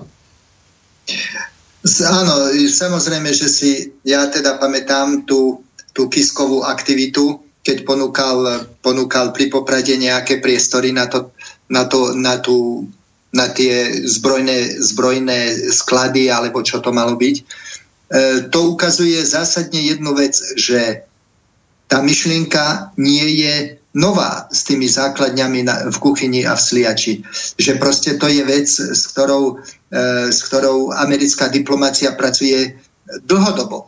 To, že to, to nie je výstrel od pása, že zrazu, aha, jedno ráno sa niekto v Pentagone zobudí a pichne prstom na mape a povie si, že tuto v Malacky, tuto chcem, tuto chcem letisko, kuchyňa pri Malackách. To je, to je dlhodobo krok po kroku budova, budované zámery a budované strategické ciele a strategické dlhodobé strategické zámery. E, že to vtedy ľudia kvázi, že ste to zastavili, veľmi sa nevytešujte. Teraz je to zastavené, o pol roka to môže byť na stole. Keď tu bude vláda, ktorá bude po ruke, tak sa ľudí v Poprade nikto nebude na nič pýtať. Podpíše sa jeden papier a o týždeň tam začnú, začne prichádzať americká technika. Toto, toto si uvedomme ja v tomto smere nezdielam váš optimizmus, optimizmus, že ste to zastavili. Možno ste dosiahli to, že je to uložené v šupliku, ale nie je to roztrhané. Keď použi- nie, nie je to roztrhané a nie je to zmetené zo stola. To je len odložené v šupliku. Ak to bude potrebné, tak, to, tak ten poprad znova vyťahnú. Takže k tomu by som povedal, povedal toľko. Uh, No, pán Švec... Peter, Peter Švec no, hovoril, ja... že, že akože no, vybudujú si základne v Polsku.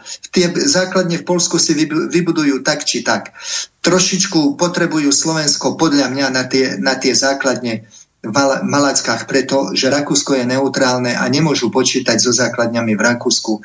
Takže tam je, dajme tomu, 500-kilometrový výpadok rakúskeho priestoru a, a preto z Polska až niekde na juh, na juh niekde po Slovensko, lebo kde majú dosť veľkú dieru a preto si vyberajú tú južnú hranicu, preto si vyberajú tú kuchyňu. Takže, takže, takže ja si myslím, že to bude veľmi ťažká, veľmi ťažký problém a veľmi ťažká otázka aj pre akúkoľvek vládu, ktorá, ktorá po budúcich voľbách vznikne, pretože si myslím, že, že po vytvorení novej vlády po, o pol roka to znovu, znovu bude problém, ktorý bude na stole. A to, že dosadiť tú vládu, ktorá bude v tomto smere povolná je jeden z globálnych záujmov, ja si, ja si toto myslím. Aj keď Dobre, ale Hovorím ste, že je tam... Tak, no. Môžem do toho skočiť, totiž, že tam je ten zámer, to je evidentné. Veď zoberme si, aká hysteria je. Tri roky počúvame o tom, ako Rusko zasávalo do prezidentských volieb USA, ale zatiaľ sme ešte ani jedno slovo nepočuli o tom, že Spojené štáty alebo obyvateľia občania Spojených štátov a organizácie, ktoré sú tam zaregistrované, dokonca bývala jedna slovenská firma, ktorá je už dnes za americkou firmou a ktorá robí práve pre E, tajné služby Spojených štátov amerických, je zainteresovaná... A spočítava hlasy Áno, veď dokonca sa o tom ani nikto ne, nejak sa nad tým nepozastavuje, nehovorí sa to nikde, e, v tom zmysle, že je to negatívne, ale posudzuje sa to, áno, oni majú právo do tej našej politiky hovoriť. Veď to je niečo, čo je doslova novum politike, lenže ja hovorím a verím tomu, vzhľadom na to, že aj aké počty sa ukázali, že doišiel voliť, voliť a aké bolo rozloženie. Uvedome si aj to, že 10, najmenej 10 tisíc, pravdepodobne oveľa, oveľa viac tých 200 tisíc, ktorí dali hlas e, e progresívnym e, lavičiarským extrémistom, e, boli vlastne cudzí občania, ktorí sú z Európskej únie a pôsobia na Slovensku a majú trvalé bydlisko na Slovensku. To bolo najmenej 10 tisíc, ktorí ale nebudú mať právo voliť v národných voľbách. Je tam, sú tam ďalšie faktory. Teraz ale ja sa vrátim k tým F-16, pretože tam sú dôležité určité aspekty, ktoré spomenul pán redaktor. Takto vám poviem. Tam je niekoľko faktorov, ktoré treba odlišiť. Jedna vec je, my nemôžeme posudzovať, že jedna stíhačka stojí toľko, čo jedna okresná nemocnica. My či potrebujeme každom okrese mať nemocnicu alebo nepotrebujeme. My ju totiž tam máme. Ide o to, že ako ich dostať tie nemocnice do stavu, že nebudú unikať peniaze mimo systému, ale budú zostávať v systéme a budú použité na zdravotníctvo, to je už iná vec. Ale tu je rozpočet na zdravotníctvo, ktorý treba zabezpečiť, aby sa zvyšoval, lenže separátne je rozpočet na obranu. Teraz v rámci toho rozpočtu sú potom niektoré prvky, ktoré sa teraz stali nesprávnym spôsobom. Napríklad, kupujeme tie peniaze de facto cash, teda tie stíhačky de facto cashovo. Čiže vyčleníme peniaze tak, že vytvorí alebo zvýši sa štátny dlh a vyplatíme ich výrobcovi okamžite. Áno, máte pravdu, my sme nepotrebovali tento model, ktorý je akoby najmodernejší z, tej celej, teda z toho typového radu, ktorý dokonca ešte ani nie je osvedčený. A keď sme ho už mali mať, tak sme mali minimálne, pri, to hovoríme o akvizícii, nehovoríme ešte o prevádzkových nákladoch, tak sme mali minimálne rozložiť splátky na dlhé, dlhé roky a takto pri, aj rokovať s tým výrobcom, že jednoducho áno, budeme ochotní s tým výrobcom e, rokovať, ktorý nám poskytne rozloženie splátok. Tak, aby to bolo v podstate na 15-20 rokov. Tým by sa stalo, že aj keby to malo byť samozrejme 1,8 miliardy za aeroklub, 14 lietať, lebo to bude stále aeroklub, je extrémne, extrémne veľa to, čo vieme, že tam bude v tom balíku. Hej? To je jednoznačne veľa. Ale keby sme aj to rozložili, povedzme, to bude na 1,5 miliardy, na 15 rokov je to 100 miliónov za rok. Čo sa dá aj v rámci rozpočtu, ktorý je zhruba dnes miliarda, v rámci rozpočtu na obranu zvládať. Lenže potom je tam druhý problém. My totiž si my, e, hovoríme zatiaľ iba o lietadlách, čo je vlastne nosiť zbraňových systémov. Nehovoríme o všetkých spôsobilostiach, ktoré súvisia s tými lietadlami. A samozrejme do spôsobilosti bude patriť potom aj prevádzka a udržiavanie prevádzky schopnosti a boja schopnosti. A tam je už ďalší problém, že či sme mali kúpiť lacnejšie, prevádzkovo lacné lietadla, alebo prevádzkovo drahé lietadla, keď v tomto momente, kedy nemáme bezprostredné ohrozenie rozsiahlým vojenským konfliktom, my si potrebujeme udržiavať tú spôsobilosť, ktorú, ktorú poskytujú bojové lietadla, za čo najnižšie peniaze. A tam boli aj iné neporovnateľne výhodnejšie riešenia. Keď už povieme len to, čo prevádzkujú povedzme Česi a Maďari, tie Gripeny majú zhruba 40-percentné priame prevádzkové náklady na letovú hodinu oproti F-16. Hej? E, čiže, čo by to znamenalo? Buď za tie isté peniaze by sme mohli vyškoliť o 60, alebo teda 1,5 násobok e, viacej pilotov, alebo tým pilotom, ktorý by bolo povedzme o 50% viacej, by sme dali nepomerne lepšiu vycvičenosť a udržiavali sme ich naozaj sústavne v e, bojaschopnom a prevádzky schopnom stave. Navyše ten Gripen je v podstate urobený na alebo teda bol dizajnovaný na používanie práve pre malé krajiny alebo pre nezávislé krajiny s tým, ako je Švedsko, že je schopný vzlietnúť a pristávať aj na menej vybavených e, terénoch. Alebo teda, e, Pán Švec, e, do konca relácie už máme asi len nejakých 7 minút. Nahromadili sa nám tu otázky od poslucháčov. tak tým by sme mohli dať prednosť. Poslucháčka sa vás pýta aby e, ľudia aby sa ľuďom mohli otvoriť oči, musia byť informovaní a musia sa tie informácie k ním dostať. Názor bežných ľudí zásadne ovplyvňujú média hlavného prúdu. Už tento problém tu zaznel. Otázka znie ako ako sa tie informácie k tým ľuďom dostanú, keď e, povedzme slobodný vysielač má veľmi obmedzený e, dosah hlavné správy, možno 200 tisíc čitateľov a tak ďalej, lenže e, tu máme 4,4 milióna voličov. Je, je tu cesta, ktorá sa už osvedčila aj pri týchto voľbách do Európarlamentu. Ja ju nemám ešte veľmi overenú, ale to je v podstate sieťovanie. V angličtine je to, že net, networking. Hej? Čiže post, čo najviac ľudí, to, čo sa dozvie, má posúvať ďalej. Aj keď je to článok, ja som spomenal, v hlavnom denníku, aj keď ho číta, povedzme, málo ľudí, ja neviem, koľko ho číta ľudí, e, okolo, myslím, 24. maja to bolo publikované, že som si dovolil, dávam názov, hypercentralizácia EÚ je najväčšie bezpečnostné ohrozenie. Posúvajte ten článok, ak si ho prečítate, komukoľvek, kde sa dá, nech to ide ďalej, tým pavúkom sa to dostať, dá dostať aj miliónu ľudí. Dajú sa používať iné metódy, ak sa dozviete, ja dokonca som schopný niektoré veci aj náhrať, tak jednoducho naďalej to posúvať, čiže obísť tie kanály, ktorými nás dnes manipulujú a ktoré sú vlastne totalitou a ktoré sú presne také isté, ako bolo kedysi, to už tu Štefan spomenul, za bolševizmu, e, kde bola cenzúra, kde boli v podstate diktáty, kde bolo obmedzovanie vstupu, veď ja som to zažil, že ešte pred e, socializmu som, teda chcel som publikovať niektoré články, ktoré boli absolútne nepriateľné. Nedovolili mi, raz mi to dali ako názor čitateľa, veľmi krátky článoček, ktorý som publikoval v 88. A jednoducho, takéto veci treba takýmto spôsobom. A nájsť ďalšie, ktoré bude, aby ten subjekt, ktorý bude vznikať, ktorý by spájal tie tradicionálne sily, aby si ich osvojil, zanalizoval, robiť s kvalifikovanými mediálnymi expertmi, naučiť aj tých potenciálnych politikov, tých kandidátov budúcich, eh, aby ich vedeli používať, aby povedzme vedeli aj nahrávky urobiť pre YouTube a tak ďalej. A verte tomu, že ten efekt sa dostaví. A potom hovoriť čo najmenej mať tém, ale od tých hovoriť ako nosných, aby sa to ľuďom zakorenilo a ukazovať ich nie ako nenávisť. Ja nemám prečo nenávidieť progresívcov. Ja jednoducho Absolútne ich odmietam, je to pre mňa ultralavičiarské bolševické hnutie, ktoré používa metódy diktatorstva, nátlaku, vydierania, totality a jednoducho koniec pase, ale budem prezentovať, čo ja ponúkam. Dosť, bodka. Takýmto spôsobom to vidím a dá sa to, je na to 10 mesiacov, zhruba možno len 9. O, druhá otázka. O, poslucháč Vladimír vás zdraví, o, Štefana a Petra. O, gratuluje k náhľadu pri analýze politickej situácie ďalej e, píše, e, mediokraciu je treba nejakým spôsobom okábatiť. Kľúčom je priama e, komunikácia s národom, dávať ľuďom zrozumiteľné odpovede na princípe súťaže, racionálnych riešení namiesto nenávisti v tzv. triedného nepriateľa. A teraz na vás dve otázky. Budete kandidovať do Národnej zrady, zrejme rady. A e, druhá otázka, ak áno, v akej politickej skupine, zrejme strane? Nechám Štefanovi no, najprv. Ja odpoviem, možno odpoviem aj za Petra. My vôbec nerozmýšľame o nejakom svojom osobnom profite. Či ja budem kandidovať, alebo nebudem kandidovať, to nie je pre mňa teraz otázka, ktorú riešim. Ak nebudem kandidovať, vôbec to nebudem pokladať, že sa pre mňa zrutil svet. A ako poznám Petra, tak e, rozmýšľa presne takisto. E, kandidatúru do Národnej rady nevnímam ako nejaký svoj osobný, že teraz ja chcem strašne byť tým poslancom. Takže to, to vôbec nie je teraz otázka, e, že či budeme kandidovať.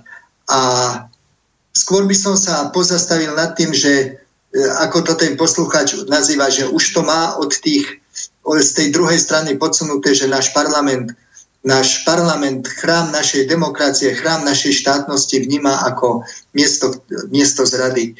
To presne, o to presne ide, že vytvoriť takú situáciu u, u, e, medzi ľuďmi, že keď by došlo k tomu, že tento štát bude zanikať, tak všetci mávnu rukou a povedia, však to aj tak za nich za nič nestálo. Nech to ide dolu vodou. nesmie... Nech eh, posledný zhasne svetlo, ak nebude ukradnutý Dobre. vypínač. Páni, eh, do konca relácie už... Nesmieme pripustiť takýto, takýto, takéto odmietanie vlastnej štátnosti. My to, jednoducho, to je jednoducho niečo, kvôli čomu sme s Petrom aj vstali a povedali, ideme niečo povedať. Pretože, jak, ako to je už také známe, že na to, aby zvíťazilo zlo, stačí, aby dobrí zostali ticho.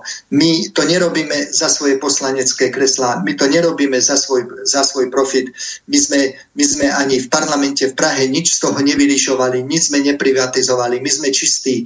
Preto nás aj médiá obchádzajú, lebo nás nemajú čím opľúvať, ale pre nás je podstata tá, Páni, čas dnešnej relácie sa bohužiaľ naplnil.